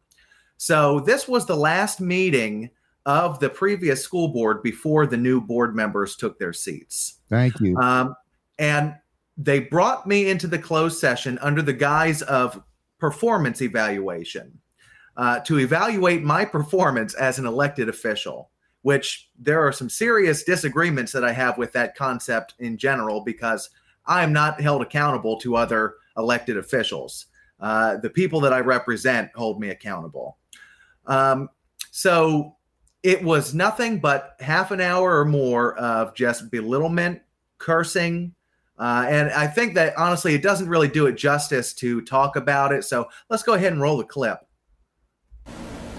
Are you seriously going to sit there and not say anything? You are such a coward. You really are. Well, you are an absolutely pathetic human being. You really, truly are. You are absolutely a pathetic human being. Absolutely pathetic. What Before is what your we do the purpose as being wanting to be a school board member? Can you please tell me what your your purpose and your mission is, so we can maybe figure you out some? Dissension. I guarantee you one thing. I will Self-promotion. sink all the money in the world over the next two years to make sure that you don't hold another public office in Gloucester County. I will, I will dump thousands of dollars into your opponent's campaign just to make sure you don't win anything ever again. Exactly. But I lost on lies and I lost because of you and the Gloucester Republican Committee. That's why I lost. You are so, ugh. You go to his party on Friday night, and it's gonna celebrate. Oh, the new- Oh, we'll You have didn't to get come invitation? crash the You- You didn't party. get the invitation for Friday night? No, I at seven? didn't. Wow. Campaign victory party? And and the feeling that I got from you originally was that your concern was for the children. What is best for the children? But once you came on the board, I did not get that feeling from you. You have put yourself out there to the public to be this person that no, I'm going to stand for you, and you don't. You're trying to say, well, no, no, I'm not voting for this. You're undermining what this board is trying to do. And Mr. Maury, I think you need to put a lid on him. Because I guarantee you, everybody here that's sitting on this board probably has more education than you have. I know I do because I have a master's. Do you have a master's? So, you told a constituent that you and I made up, see eye to eye, and that I now value your input on this board and that we're good moving forward. Oh, that must be because he wants to get chaired. You told somebody that. Where did that come from? I have a phone taped conversation where Mr. Post told a person that the Burek family, the Anderson family, and the Rice family says nothing but lies about it. You You're have sitting no there with a credibility at shitting all. grin on your face, not even answering any questions. So that was our board evaluation, which, aside from Darren, That's messed up, man. No, no, no, no, no, no. Oh, I'm, oh, oh, oh, full of oh, I'm full of Yes. Yeah. Uh, Yes. The swampiest of mm-hmm. swampy does not get to lecture Oh. me on ethics. That's Okay. it. You I'm can't the- change that. That's right. I'm, I'm the swampiest of the swampy, You right? are. Okay. Wow. I, I mean, th- that you would dignify them with your presence. I, you know, knowing what they were going to do if you know, just don't show up because that's just a unbelievable. I mean, inhumane. I mean, it just there's nothing about that's like. And that other lady, oh, do you have a master's degree? Talk about I have a master's. Have a Do master's. you have a master's? wow. That's just embarrassing. and that first, the first lady was it Erica? I think it was her name was uh Lisa. Elisa. I'm sorry. Yeah. Uh, it sounds like she is kind of butthurt for losing something there because she's, it, you know, it, it- it's like I lost and you won or whatever. It, it's and I'm I don't know. Crash your uh, victory party. Did she crash your victory party after all? No, they didn't, and they would have had something coming to them if they had tried. Uh, but I will say, I find it very amusing that uh, you know she put her blame in uh, me as the reason why she lost her reelection as the vice chairman of the board. Uh, you know, sometimes you just got to step up and take responsibility. Maybe she voted for things that she shouldn't have voted on, that things that did not reflect the views and beliefs of people in our small conservative county. Hmm. Uh, but you know, it, they'll always find some excuse, some uh, some something to take the blame instead of themselves. Um, and you know, it was uh, horrible that they threatened to essentially trespass on my property. Uh, you know, look, it, especially with the anger and vitriol and hatred they were spewing. And as uh, Leslie said, you know, what's where's the liberals that were so tolerant? Uh, and that's clearly not toleration of, of any kind, opposition views or part and parcel to democratic ideals. Uh, and I we're going to talk about this more. We got a quick break here on Brighteon.tv. Y'all check it out. We'll be right back. All right, Darren, we are still going live uh, behind the scenes for the, for our friends at Brighteon.tv. They often run a commercial break right now for a couple of minutes. Uh, so we can just chat informally about this for those that are still with us on various other platforms. But dude, Darren, your restraint was remarkable. remarkable. I swear that sounded like some some kind of high school stuff going on there. It was just not what you would expect from a school Oh, board. absolutely. So I do want to make note that the last portion of that video between myself and Troy Anderson was a separate conversation that was not included in the closed meeting, um, and that the entire recording was about 35 40 minutes long so what the audience just heard and you know i might might be beneficial to say this again when we're back with everybody Yeah. but what the audience just heard was just uh, perhaps some of the more egregious portions of the recording.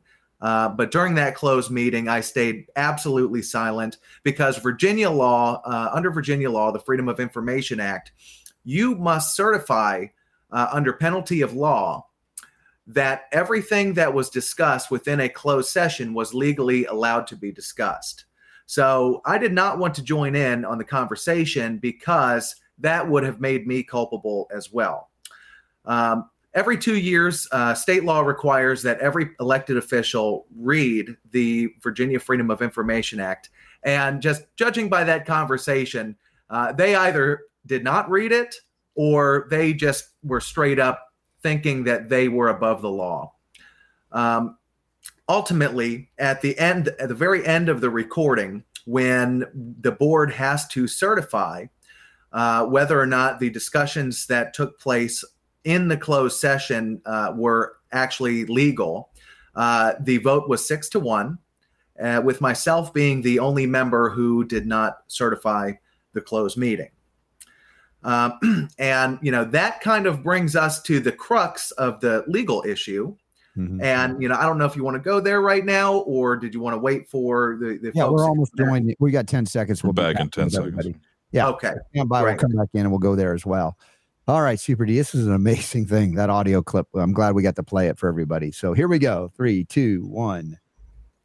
All right. Welcome back, everybody. Uh, simulcasting on Brighteon.tv. Please support the efforts of that channel. Mike Adams inspired that and the, the team at Brighteon doing great work to get information out that is censored largely everywhere else. Uh, so we're grateful that we get to uh, be on board and simulcast once a week with them. Brighteon.tv as well as robertscottbell.com. And right now in the uh, show notes, you'll see a link to Darren Post, who you've heard briefly uh, discuss his experience as a uh, being elected to the school board there in Gloucester, uh, Virginia. And um, there, there was that clip toward the end of it you mentioned while we were on break that there was a separate kind of interface with another one of the board members uh, talking to. But seriously, these people don't seem like they have matured out of again sixth, seventh, or eighth grade. I'm not impressed with them at all. The question is, were they at all embarrassed by the revelation, what was revealed, they, their behavior, or were they just mad that people, you know, got to hear them and see them, uh, you know, and there was no uh, contrition, no repenting for what they did. Well, I think that it's a combination of both. Um, I don't ever think that they'll apologize. Um, I'm not expecting an apology. Um, you know, the the disparaging behavior to this day does continue. Um, and it's just a, a crying shame that as elected officials, we uh, cannot work together in a peaceful uh, atmosphere that's conducive to working together to get stuff done for the kids, the teachers, um, the community. Um, unfortunately, they've decided to put politics first, and their own personal um, uh, their own personal disdain towards me has just unfortunately clouded their ability to work with me. Um, and it is also unfortunate that now, as we stand with a 3 4 split, unfortunately, we have a lot of three to four votes, which is never good for a school community because we're all part of the community. Uh, the three members that uh, are conservative, we represent a majority of the county. Um, and it, it's just not right for the community to not be able to put your differences aside and collaborate um, with one another. You know, sometimes you got to cut something out. Sometimes someone else got to cut something out, but you can both compromise to work towards the benefit of the community. I truly wish that that had uh, that had been fostered four years ago, uh, but you know, unfortunately, it has not, and it has only harmed the community. Yeah. Well, are there any legal issues moving forward on this particular uh, issue of, of revealing this closed door session or any other legal uh, activity or actions going back and forth since this time? Um, yes, yes. And let me add a little bit of a preface to that. So I had recorded this closed meeting, number one, for my own personal protection, but number two, to show the incoming school board members what I have had to deal with uh, over the last, at that point, it was two years. Uh, just to give them an idea of what they might be getting themselves into um, in preparation for their new job. Um, so that was that. Before uh, they took office, I played it for them. They were disgusted by it, just as everyone else was. And that was that. It wasn't until eight months later in August where one of our uh, board members, uh, Miss Robin Rice, who was chairman of the board during the closed meeting that the audience just heard, uh, one of our board members, Robin Rice, decided to po- uh, propose a amendment to our closed meeting policy that stated if you have been found to have recorded a closed meeting, you can be stripped of your committee assignments. And you know, at that point, they just kind of reopened up the whole case that I thought was just closed. I wasn't going to use it for any type of political purposes. I just wanted to use it to show the incoming board members what they were going to have to experience. So I hotly contested that policy. And, you know, even Mrs. Rice lied to the public about the reasonings behind that policy. Um, but ultimately, the policy was passed and I was stripped of my committee assignments. Um, not good. I was on the student disciplinary committee as well as the safety committee. And just from my perspective, the previous member on the safety committee, um, her name was Miss Anita, Anita Parker. She's one of the candidates that lost. She was on that committee for about 20 years. And the thing is, when I when I got onto that committee, it was in shambles. It was absolutely and that to, to talk about safety committee being in shambles, very unorganized in today's day and age, you know, that is the number one thing, in my opinion, that families are concerned about. Uh, whether their children are going to be safe within the public schools or not. And, you know, I had a lot of drive and motivation to really improve that. We implemented a lot of safety uh, measures uh, in our schools. And, you know, what is a shame is that, you know, I'm no longer on the safety committee. Um, we actually have a vote at tomorrow's board meeting, which is the first public meeting that they have allowed citizen comment um, since the court case, which I'll get into. So ultimately, once the policy was passed that allowed the school board the opportunity to strip me of my committee assignments, I made it publicly known that I had the recording. I released that Facebook video, and I also sent a re- the copy of the recording to the entire school board in an effort to have the recording played during one of our school board meetings. They didn't like that. They spent a lot of money on the attorney to try and maneuver Robert's Rules of Order to get me to not be able to play the recording. Well, they they were successful. I was not able to play the recording, uh, partly because we don't really have a parliamentarian that really knows anything about the job. Uh, perhaps that's on purpose. Uh, who knows? But um, I released the recording and I asked the public, hey, if you want to know what is going on behind closed doors, you need to submit a Freedom of Information Act request for a copy of this recording. It is a public record, and you, as a citizen in Virginia, have the right to request access to public records. So at that point, there was about 40 or 50 uh, constituents that requested the public record, and they were all denied. So, under the Virginia Freedom of Information Act, if you are denied a public record, the record holder must state the explicit exempted reason why the records are being exempted. Exempted. Now, there is a lot of good reasons to exempt a public record. Um, for instance, um, if if it's a child scholastic record, right? nobody other than the, the child and the family should have access to that information. It's legally protected information. Mhm. Um, additionally, let's just say in an, an employee personnel file, you know, I think that that is, you know, in a lot of cases, very private information that is between the employee and the employer. Uh, but in this case, the exemption that they cited was that it was a uh, recording or a record that was produced within a closed meeting.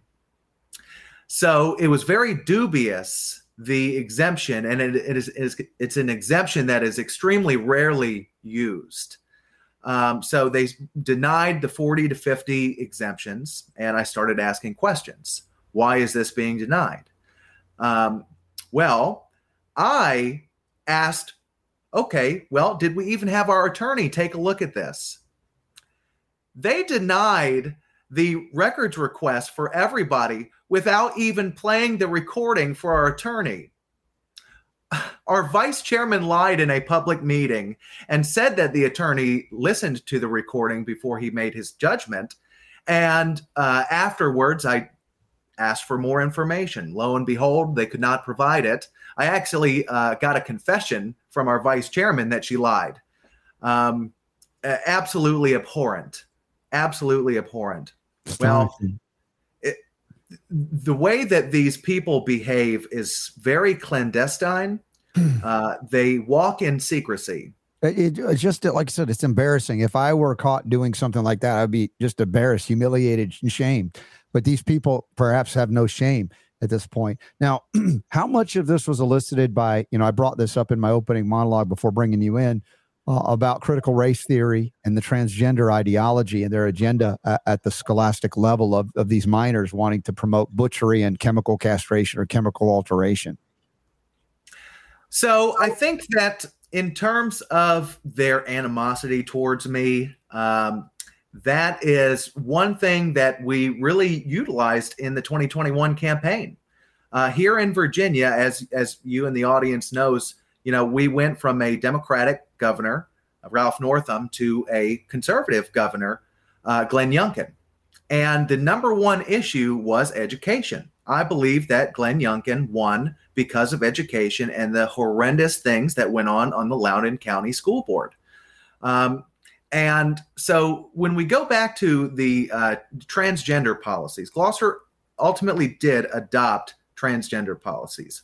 Here was the problem the state of Virginia, the General Assembly passed a law requiring school boards to adopt uh, a policy either consistent or more comprehensive than a model policy by promulgated by the Virginia Department of Education.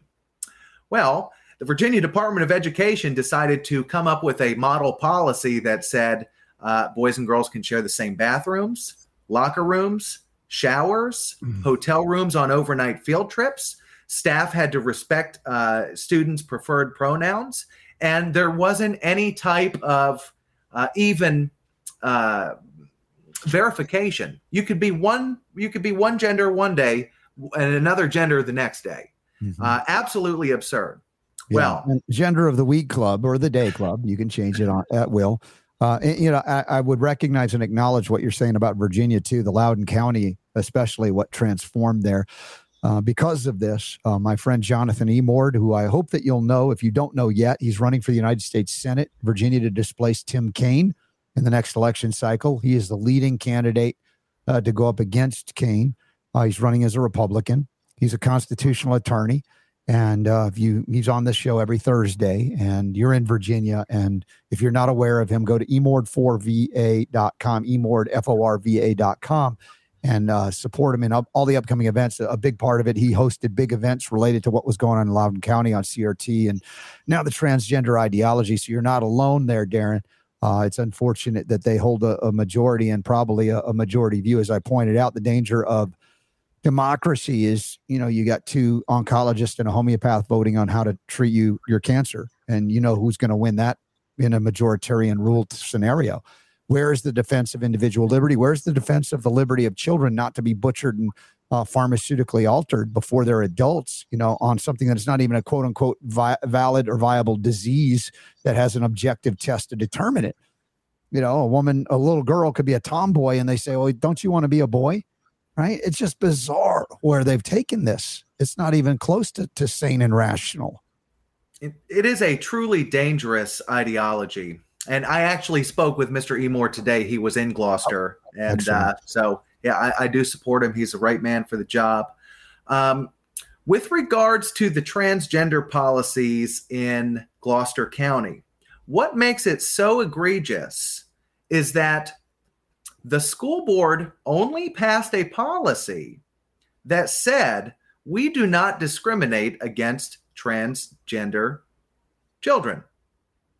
But you would have to read all of the private emails that we received from our attorney to understand what that actually meant. So, to the average person, nobody could know that it meant all of those things that the Virginia Department of Education uh, proposed. It, it was very sad, very secretive, and honestly, it took me making a public service announcement via Facebook uh, to let the message out because nobody eh, would have known about it had I not done that. Uh, the view, uh, the video ultimately ended up getting about 5,000 or so views. And shortly afterwards, I pressured the school board to conduct a town hall. Um, the funny thing is, they did not, they rejected it to host a town hall the first time I brought it up. Uh, but then the folks in the audience kind of got a little rowdy. Mhm. And um, then I brought it back up to the floor in that same meeting, and, and it was unanimous. We hosted a town hall. There was about 250 or so people that How did that attended that, town hall. because there's a lot of anger, rightly so, and animosity on this issue, uh, and and yet, um, you know, like you withstood an assault in that private quote unquote closed meeting and didn't respond with violence, even though they were throwing words at you that would elicit, you know, we'd call them's fighting words back in the day, uh, and yet, who are the adults in the room? How did that uh, town hall transpire? How did it go? Uh, well, there was a lot of political spin.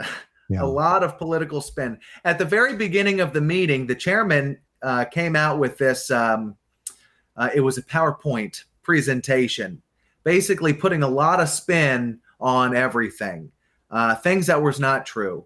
Um, essentially, trying to diminish the uh, impact that I had on the community by informing them about what was actually going on. Uh, it was a bunch of promises that they made. Oh no, both we're going to have parental involvement before we do anything, yada, yada, yada. You know, it's a bunch of lip service. Mhm. It, it is a bunch of lip service, especially when we have in our curriculum uh, that I did not support, by the way. It's a social emotional learning program called Second Step. And basically, it's, it's uh, almost taking the, the role of the parent uh, in terms of teaching children uh, certain types of behaviors. Um, so if you go on this uh, website for Second Step, you, you, the viewers are going to want to write this down because in Virginia, it's almost across the board in all divisions. And social emotional learning is something that is going across the entire country. It's being pushed by the National School Boards Association, the Teachers Union, and this is how they're slipping critical race theory into the door. Um, if you go on their website and look at the uh, additional resources that teachers can use, it is totally in su- support of uh, you know transgender healthcare, gender affirming healthcare. Um, it is in support. Literally, you can find links to critical ra- uh, race what is it theory. about the the term or it's so Orwellian gender affirming healthcare. It's like, what does that even mean? You're born a boy, you're born a girl. We want to affirm that? No, no, no. We want to affirm that you're not that. We're on affirm that there's no such thing as gender. Uh, it's just uh, as as far out and bizarre as this planet has become, and much less you know the politics of of the leftist, uh, collectivist, reductionist, uh, socialist, Marxist, communist have become, dividing the culture along the lines of uh, denying uh, physiological and genetic realities. I don't dispute that are that there are you know people there are people that have dysphoria it exists although i think a lot of it's artificially induced by a lot of the things we're exposed to environmentally and chemically but also the programming of their minds these young minds the vulnerability that they have at young ages to believe things that aren't real and become real for them and then as you point out the social emotional learning is basically another name for crt you know, race based uh, so called indoctrination. Uh, I am so grateful that you know of Jonathan Emord, support him. Jonathan Emord just sent a message just saying hello and thank you, Darren, for for your support. Uh, but we've got to break this cycle of insanity. And and the question is, your county and your area, Gloucester, uh, majority uh, conservative. Uh, do you have anybody running the next cycle so that you can displace some of these Looney Tunes that believe in racial, uh, you know, superiority tests in in in uh, discrimination against uh, you know genders that used to be considered male or female? Do you have some people that are going to run that might tip the scales finally? Oh, absolutely. We're not letting any seat go unfilled. Okay. Um, I I think that we will be very successful in this election. You know, by the grace of God, I have a vast amount of support uh, in this county. And, you know, I have put my reputation on the line. Mm. The way that I look at it is I came here to do a job. And, you know, I'm not going to be one to violate my own beliefs. I'm not going to be one that has to look myself in the mirror every night and be ashamed of myself uh, for caving to someone else's desires. I believe that my views uh, represent the vast majority of the community's views. I do believe in public participation. Uh, since I've been on the board uh, here in Gloucester, public participation has definitely increased. We'd still love to see a lot more public participation because mm-hmm. almost nobody attends these meetings. Nobody really knows what's going on, and you know, it's it's by design. It really is. When I first got on this board, we were meeting at like five o'clock uh, which is not conducive to anyone being no, able to attend.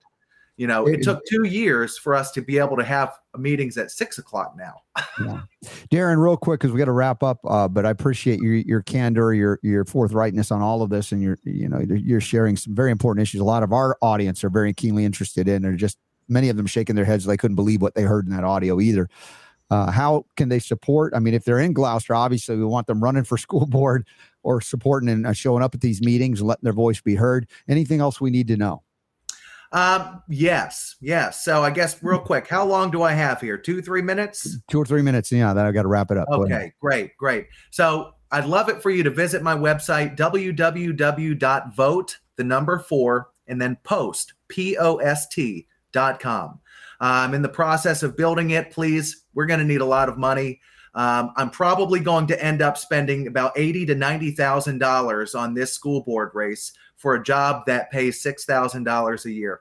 I truly believe, uh, from the bottom of my heart, that we will take this school board and it will be a six to one majority. And I truly believe that we will implement conservative policies that will benefit everyone and that we will be a role model for school boards all across Virginia and all across the country to actually change our failing system of education because it's just not working. The kids, they're getting pushed along in the system. They're graduating without knowing the fundamental concepts and skills to be able to have a successful job, to hold a job down, to, to even learn more. And it all needs to change. We need to fight back and we need to fight back now and fight back hard because I'm afraid that if we don't do it now, if they win, if they push the envelope more and more to the left, we may never be able to recover. And it's everyone's children that we're talking about here, the most vulnerable and impressionable of us. And we need to do everything in our power to protect them. So I appreciate the support. Please visit my website. And um, if you feel led, please go ahead and, and donate. Uh, we'll have everything updated here very soon. We have it linked up in the show notes at robertscottbell.com. Darren, I hope that we'll get some updates from you as the selection comes closer. And uh, if there are any more high, hijinks of the variety we heard, uh, please, we'll be happy to to play them on on the air here. I appreciate what you're doing and what you're withstanding, and the dignity with which you're standing as well, to not subject uh, or or let's say lower your response to their level. Well, I appreciate it, and thank you so much, uh, Mr. Bell, for having me on the show. And you know, I look forward to speaking with you again soon. All right, Darren. Thanks for being on board. Links are up in the show notes, including to uh, his website if you want to support him uh, to go back in as uh, uh, part of that school board and uh, break the cycle of uh, indoctrination of these children, at least to some degree. I think that'd be great. Uh, Super D, I, I, I heard it and I still, you know, we played it and I was still going, dude, these are adults. They're, they're wow. I mean, parents, Yeah. their parents should be slapping them upside the head. And I'm not inducing, um, uh, uh, inciting violence, but as a parent raising your kid, I think they they missed something about discipline in those children waking, growing up to be part of the school board and not. yeah, they're involved. they're the ones that are supposed to be paving the way and and and creating a, uh, you know, an environment for these children to be able to learn and grow and mature. And they've it seems like they've regressed Yeah. for one reason or, or another. But Yeah. All right. Well, we got one more story here, real quick. I, I think we had a few minutes before we got a break, but um, this is the price of health, right? The price of health. What does it cost? And there's an article on Medical Express. Uh, I'd say cost versus health, honestly. Uh, when food shoppers are choosing uh, price, if they have, you know, the weighing out the health issue and the price issue, they're choosing price. Uh, it's a new study, consumer shopping habits. When faced with a choice, lower prices or healthier foods, they will choose lower prices. Now, if you are of uh, limited economic means, you may not have much of an option uh, at that point. At the at the same time, what or how much do you value quality when it comes to food? When it comes to health, I mean, are we dealing with a misunderstanding of what is important and healthy and what is not? Uh, I, I've you know come to this conclusion over many years, and many of you do agree. And if you disagree, let me know. But uh, one of the worst things we did in the 20th century to destroy our health is to abandon the consumption of fat. Yeah, you heard me. And it's like that moment on Jerry Doyle when I said, if you want to lose weight, you know what to do. And he just like pregnant pause, eat more fat. We are so not satiated because we are so afraid of consuming fat. Now, granted, the fat I'm talking about is from clean, organic quality sources. Uh, it's not heavily omega 6 vegetable oil fat. It's about the fats that, you know, s- uh, sustain us, that provide the energy that we need, that without which we crave more carbohydrates and simple sugars that are driving us into things like obesity, diabetes, etc., neurological degradation, inflammation. So much craving that we can never control our hunger because we're never satiated. And the need for fat has never been more, I think, obvious and apparent. Now, fat and proteins, excuse me, could be considered a little bit more expensive than the subsidized uh, refined flours, refined sugars, cellophane wrapped foods that are not foods. Uh, again, this is uh, astonishing. Now, um, this study, Jen, again, just talks about when given the choice, if you're on food stamps or WIC uh, support and you're given this limited budget, you know, what are you going to spend it on? You want more calories because maybe you don't understand the need for more calorie dense nutrition and how that would support you in your efforts to be healthy over the cheap stuff, if you will. They've artificially lowered the price of food that's not really food while making it seem more expensive to eat really healthily. Yet, what's the cost? Again, coming back to um, the the what's the farmer's name now? I'm just uh, Joel Salatin. You know, if you think organic food is expensive, have you priced cancer lately? I'll leave it at that. We got the bonus round coming up. Super Don, how much time do I have before I say, you know, what I say at the end of every hour for our friends on Brighteon.tv? Uh, on the countdown. we're out at 55. So Oh, uh, 10 seconds. Good Lord. So if you want more of the No Robert pressure. Scott Bell Show, besides our TV simulcast, come on over to robertscottbell.com 24 7. You can plug in. And I remind you that the power to heal is yours.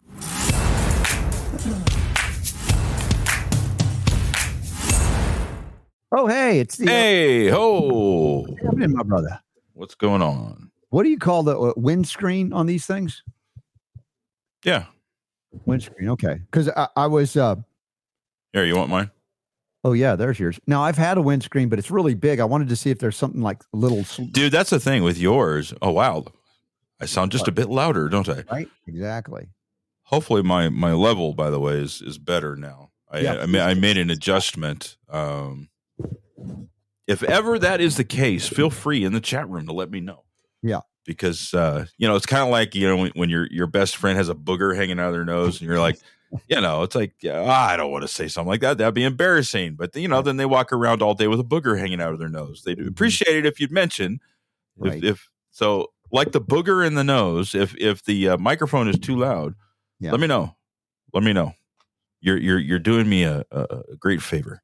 Yes. So anyway, if there's something that's a a slender or narrower one, because the one I used to have Yeah. so Oh, yeah. like, Yeah, this is kind of a normal one. The one that you had was just like yeah, I don't know. bigger than your head. The one for the RE20, I'll order it.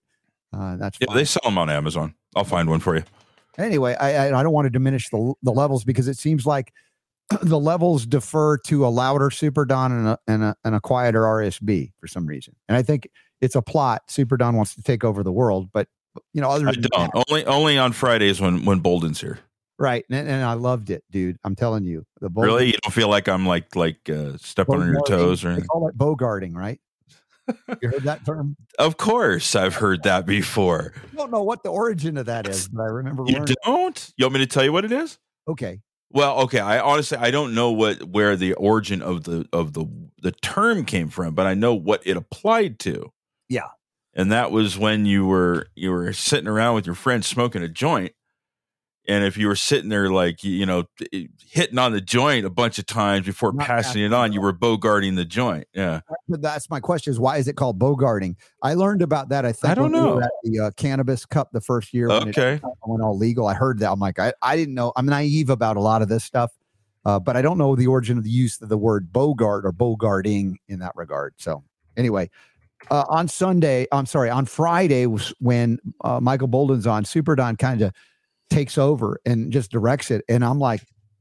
And this is sincere as the day is long, Super Don. I love it. I, I'm like, Okay, good. it's fun for me to have a I could just kind of kick back and just enjoy the the the beautiful conversation that uh, that ensues and you really you know s- uh, stimulate Well, I just I don't know what it is, but I just when whenever he's on, I feel compelled to. eh, I don't know. Yeah Suddenly, I, I take on a different persona. But uh, all right, so according to what I just looked at here, it, it originated in the 1960s. oh Senses of selfishness and excess evolved from the original 1960s use, meaning keep a joint in the mouth instead of passing it on. Hmm. Um. So yeah, I guess 1960s. okay they still don't say why the term It doesn't Bogart- say Bogart though. You're right though. yeah Origin of the word Bogart. Word histories.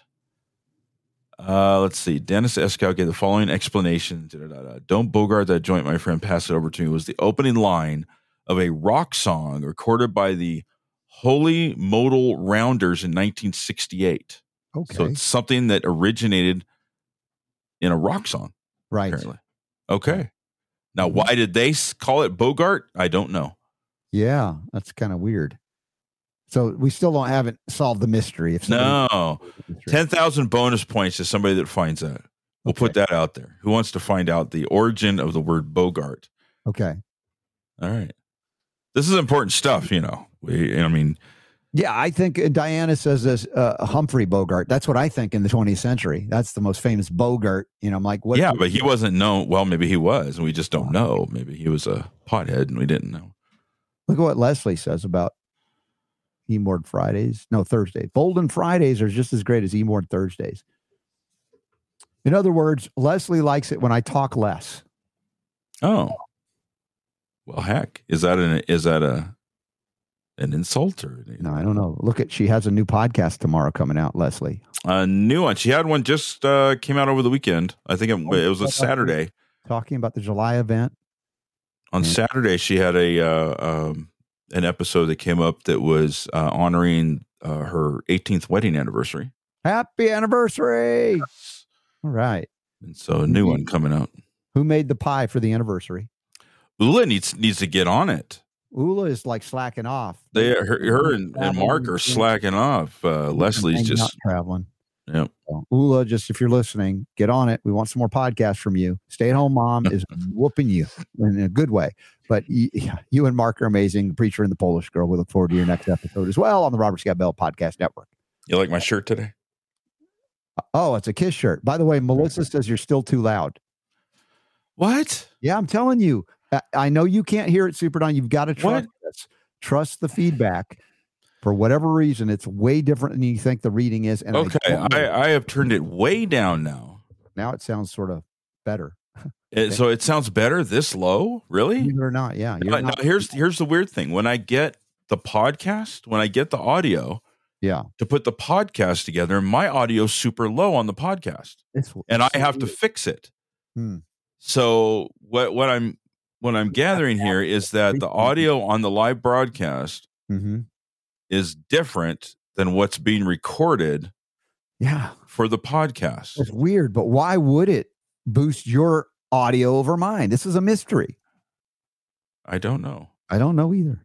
Laura Lori just dropped a URL in the chat room that's about 10 miles long. What is that for? That's the world's largest URL? URL. What is that? Term Bogart. Oh, it's a link to the term Bogart. Okay, maybe she found the answer to that. Lori did. oh, okay. That's what it is. So Well, I can't click on it and I mean it won't let me uh, do anything with it. it won't let you click on it. No. Let me see if I That's can. on Facebook. No, it only shows you. You're right. It, it, I have to go to Facebook to, to grab it. Hold on, Sarah. C- Carry on. Carry on. carry on. I don't know what to carry on about. I'm going to talk to uh, Jonathan. He's calling a, a quarter after, so I know we've got a limit on the uh, bonus. Oh, round. okay. Short bonus round. Yeah, but oh well, till 15 after. It's not super short, but yeah, we usually go to the 20, 25 after. That's just been on so guys, confirm confirm for me. Yeah. If this sounds okay to you guys now. our levels. You mean? I have I've turned turned mine way down. I can go lower if I need to, but I've, I'm just a little above Unity right now on the on the board. well, see that's that's deceptive though. Is it? It is. Um, Like I said, the you know the levels that we look at on here are different from what we would have on, a, on an actual broadcast board. Okay. But I've got my my uh, I'm down to 40 dB on my thing when typically I was I was like at 50 before, and that was normal at one time. Wow. I don't know what's changed. How's it sound, y'all? To get See, us now, started. according to Leslie, she says I've sounded fine all day. right. Uh, uh, it's just So now I, I'm I'm like I'm I'm good for some people, and fine. in my my ear, you're like, that's a balanced, good place to be right now. That's what I hear. all right. Hmm. Anywho, Okay, so DJ Katie is talking about Humphrey Bogart's cigarette in old movies. So maybe that's the reference point using that visual of the 20th century, what Bogart did with cigarettes in movies. okay. Yeah. Hmm, interesting. Anyways, all right. So happy Monday. Yeah. What do we got going on the rest of the week? Let's Mm-hmm. take a look here real quick Upcoming events or uh, what's coming up on the show? on the show. Ah, okay. So tomorrow we got Yoni Witten will be coming on to talk about how to deal with pain in a natural way. Uh, Morley Robbins will be with us in hour two. We get yeah, an up, I've had Morley update from him. Yeah, it's been a while. Fun. We have a great time. Wednesday we've got Ginger Taylor hmm who will be back to talk. I think a new website that she's got coming out and a new project she's working on.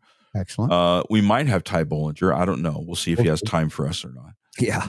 On Wednesday, we'll have Emord on Thursday as usual. Dr. Naomi Wolf returns in hour two. dude that, Yeah. that's great i just enjoy her so uh, that'll be fun she's just been slaying it intellectually with her phd she's using it for a good good purpose uh, dr naomi wolf back on the show that'll be fun And then the 16th, I'm going to the beach. So Slack. screw you guys. I'm going home. i'm going to the beach I'm going to the beach. so if anybody wants to uh, uh, pre-record something for friday we can do that or we can do an encore on friday uh, for the sake of super d uh, then I, I, I want to do a Sunday conversation at least for Sunday the uh, 18th. That's Father's Day. Maybe we can talk a Father's Day topic, whatever. But uh, that's coming up. Let's see. I mentioned on Monday the 19th, a week from today. This is first airing uh, the live version of this show today on the 12th of June, 2023. Dr. Kenneth Oliver uh, is a, p- a neurologist of the chiropractic variety, but he's an egghead. You'll appreciate him if you're an egghead. This guy has researched as much as most what we call allopathic neurologists in terms of the science that he studied, but bringing it out with a different model. So it's holistic, not toxic. Uh, that's going to be fun. And we'll, talk, we may be able to talk tinnitus as well. And then let's see, we got Michelle Lee, we got Philip Meese, Jacob Boyens, so many more people I don't even know yet. we'll get together with. And yeah, that's what I see for now. Bolden's back on the 23rd, according to this depending on what's happening on the 24th. We may have some changes to upcoming events as well. Right. Um, yeah, and there's actually some online webinars and stuff like that that are coming up that I need to get up there as well. One of them went into the um, newsletter this morning the liver and gallbladder rescue masterclass Mhm. uh, is one that went out in the newsletter today. But I'll get that updated on the website. Very cool. I'm Very listening to myself on this. Are you okay? Coming back. It sounds sounds fine to me. Oh, now it sounds good to me. I, I don't know. I think it should be fine. Um, any feedback from anybody on Rumble today? I don't know. Nobody's saying. Rumble? Well, it says Lori's saying you both sound great. Okay, thank you, Lori. Yeah. I don't know. What did you think about the the uh, the price versus health scenario? Right. I've always talked about what is it that you value, recognizing that there are people on fixed incomes, and it makes it very difficult, based on the math, to make decisions that are um, in favor of their health.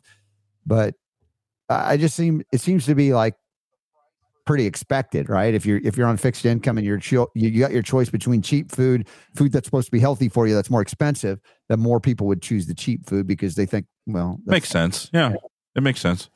I get it. How has Um, your experience with food and your family's experience with food changed since you know you learned again the value of food as far as you know versus cheap just for cheap's sake? Um, yeah, I mean it's it's got done way better than it was before I started working with you.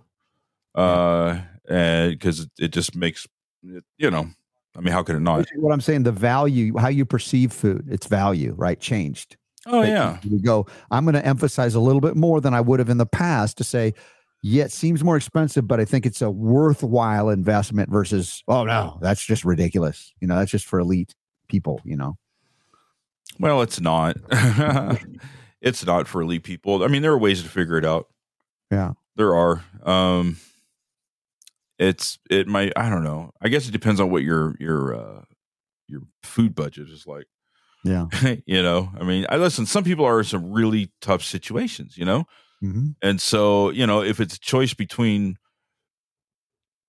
crisis, you know, averting some kind of crisis situation, you got to eat, right? You know, so, you know, I don't think it's a thing where if somebody was like really down and out and they they were starving and they had a dollar and they decided to go get a burrito Mhm. from Taco Bell or starve, Yeah. you know, you'd be like, "Oh, well, no, you're you're that's just you should starve." No, you know, you do what you got to do, but you know, as as your uh, situation improves, then you figure out ways to, you know, to well, here's a, here's a good example. Like for me, Yeah. in our situation here at home, Mhm. uh, hectic, ridiculous schedules.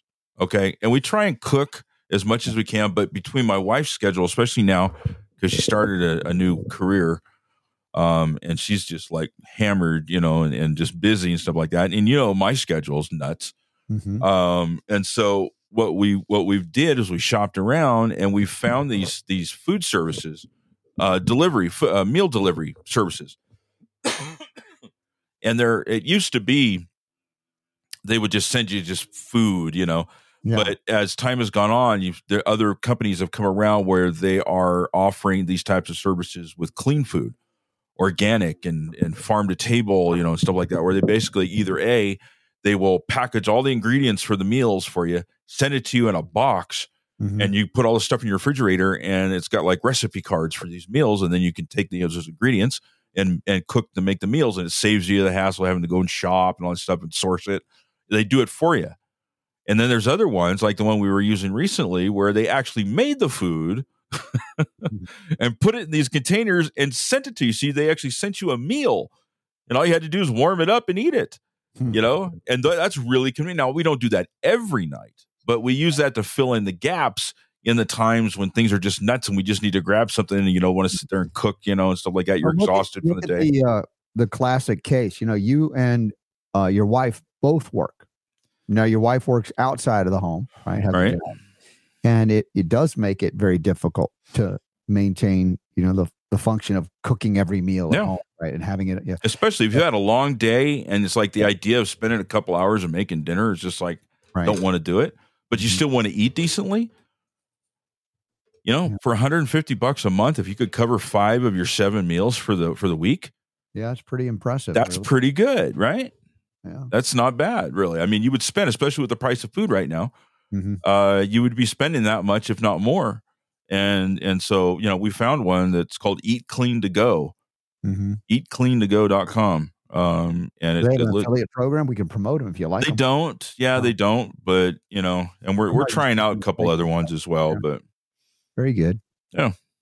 Very cool. anyway, So that's the difficulty, and of course, Leslie's talking about you know having six girls and and her husband James, and they're pretty much gluten free and organic. Can you imagine the the price of monthly price of food for them? Now they also have set up a homestead. We all hope to learn a lot from them when we go to the RSB Family Union. We need to get her on after her podcast breaks for the upcoming. She's going to talk a little bit more about it. And she says she wants to interview some folks that are going to be speaking at it. So we'll all learn why we want to be there.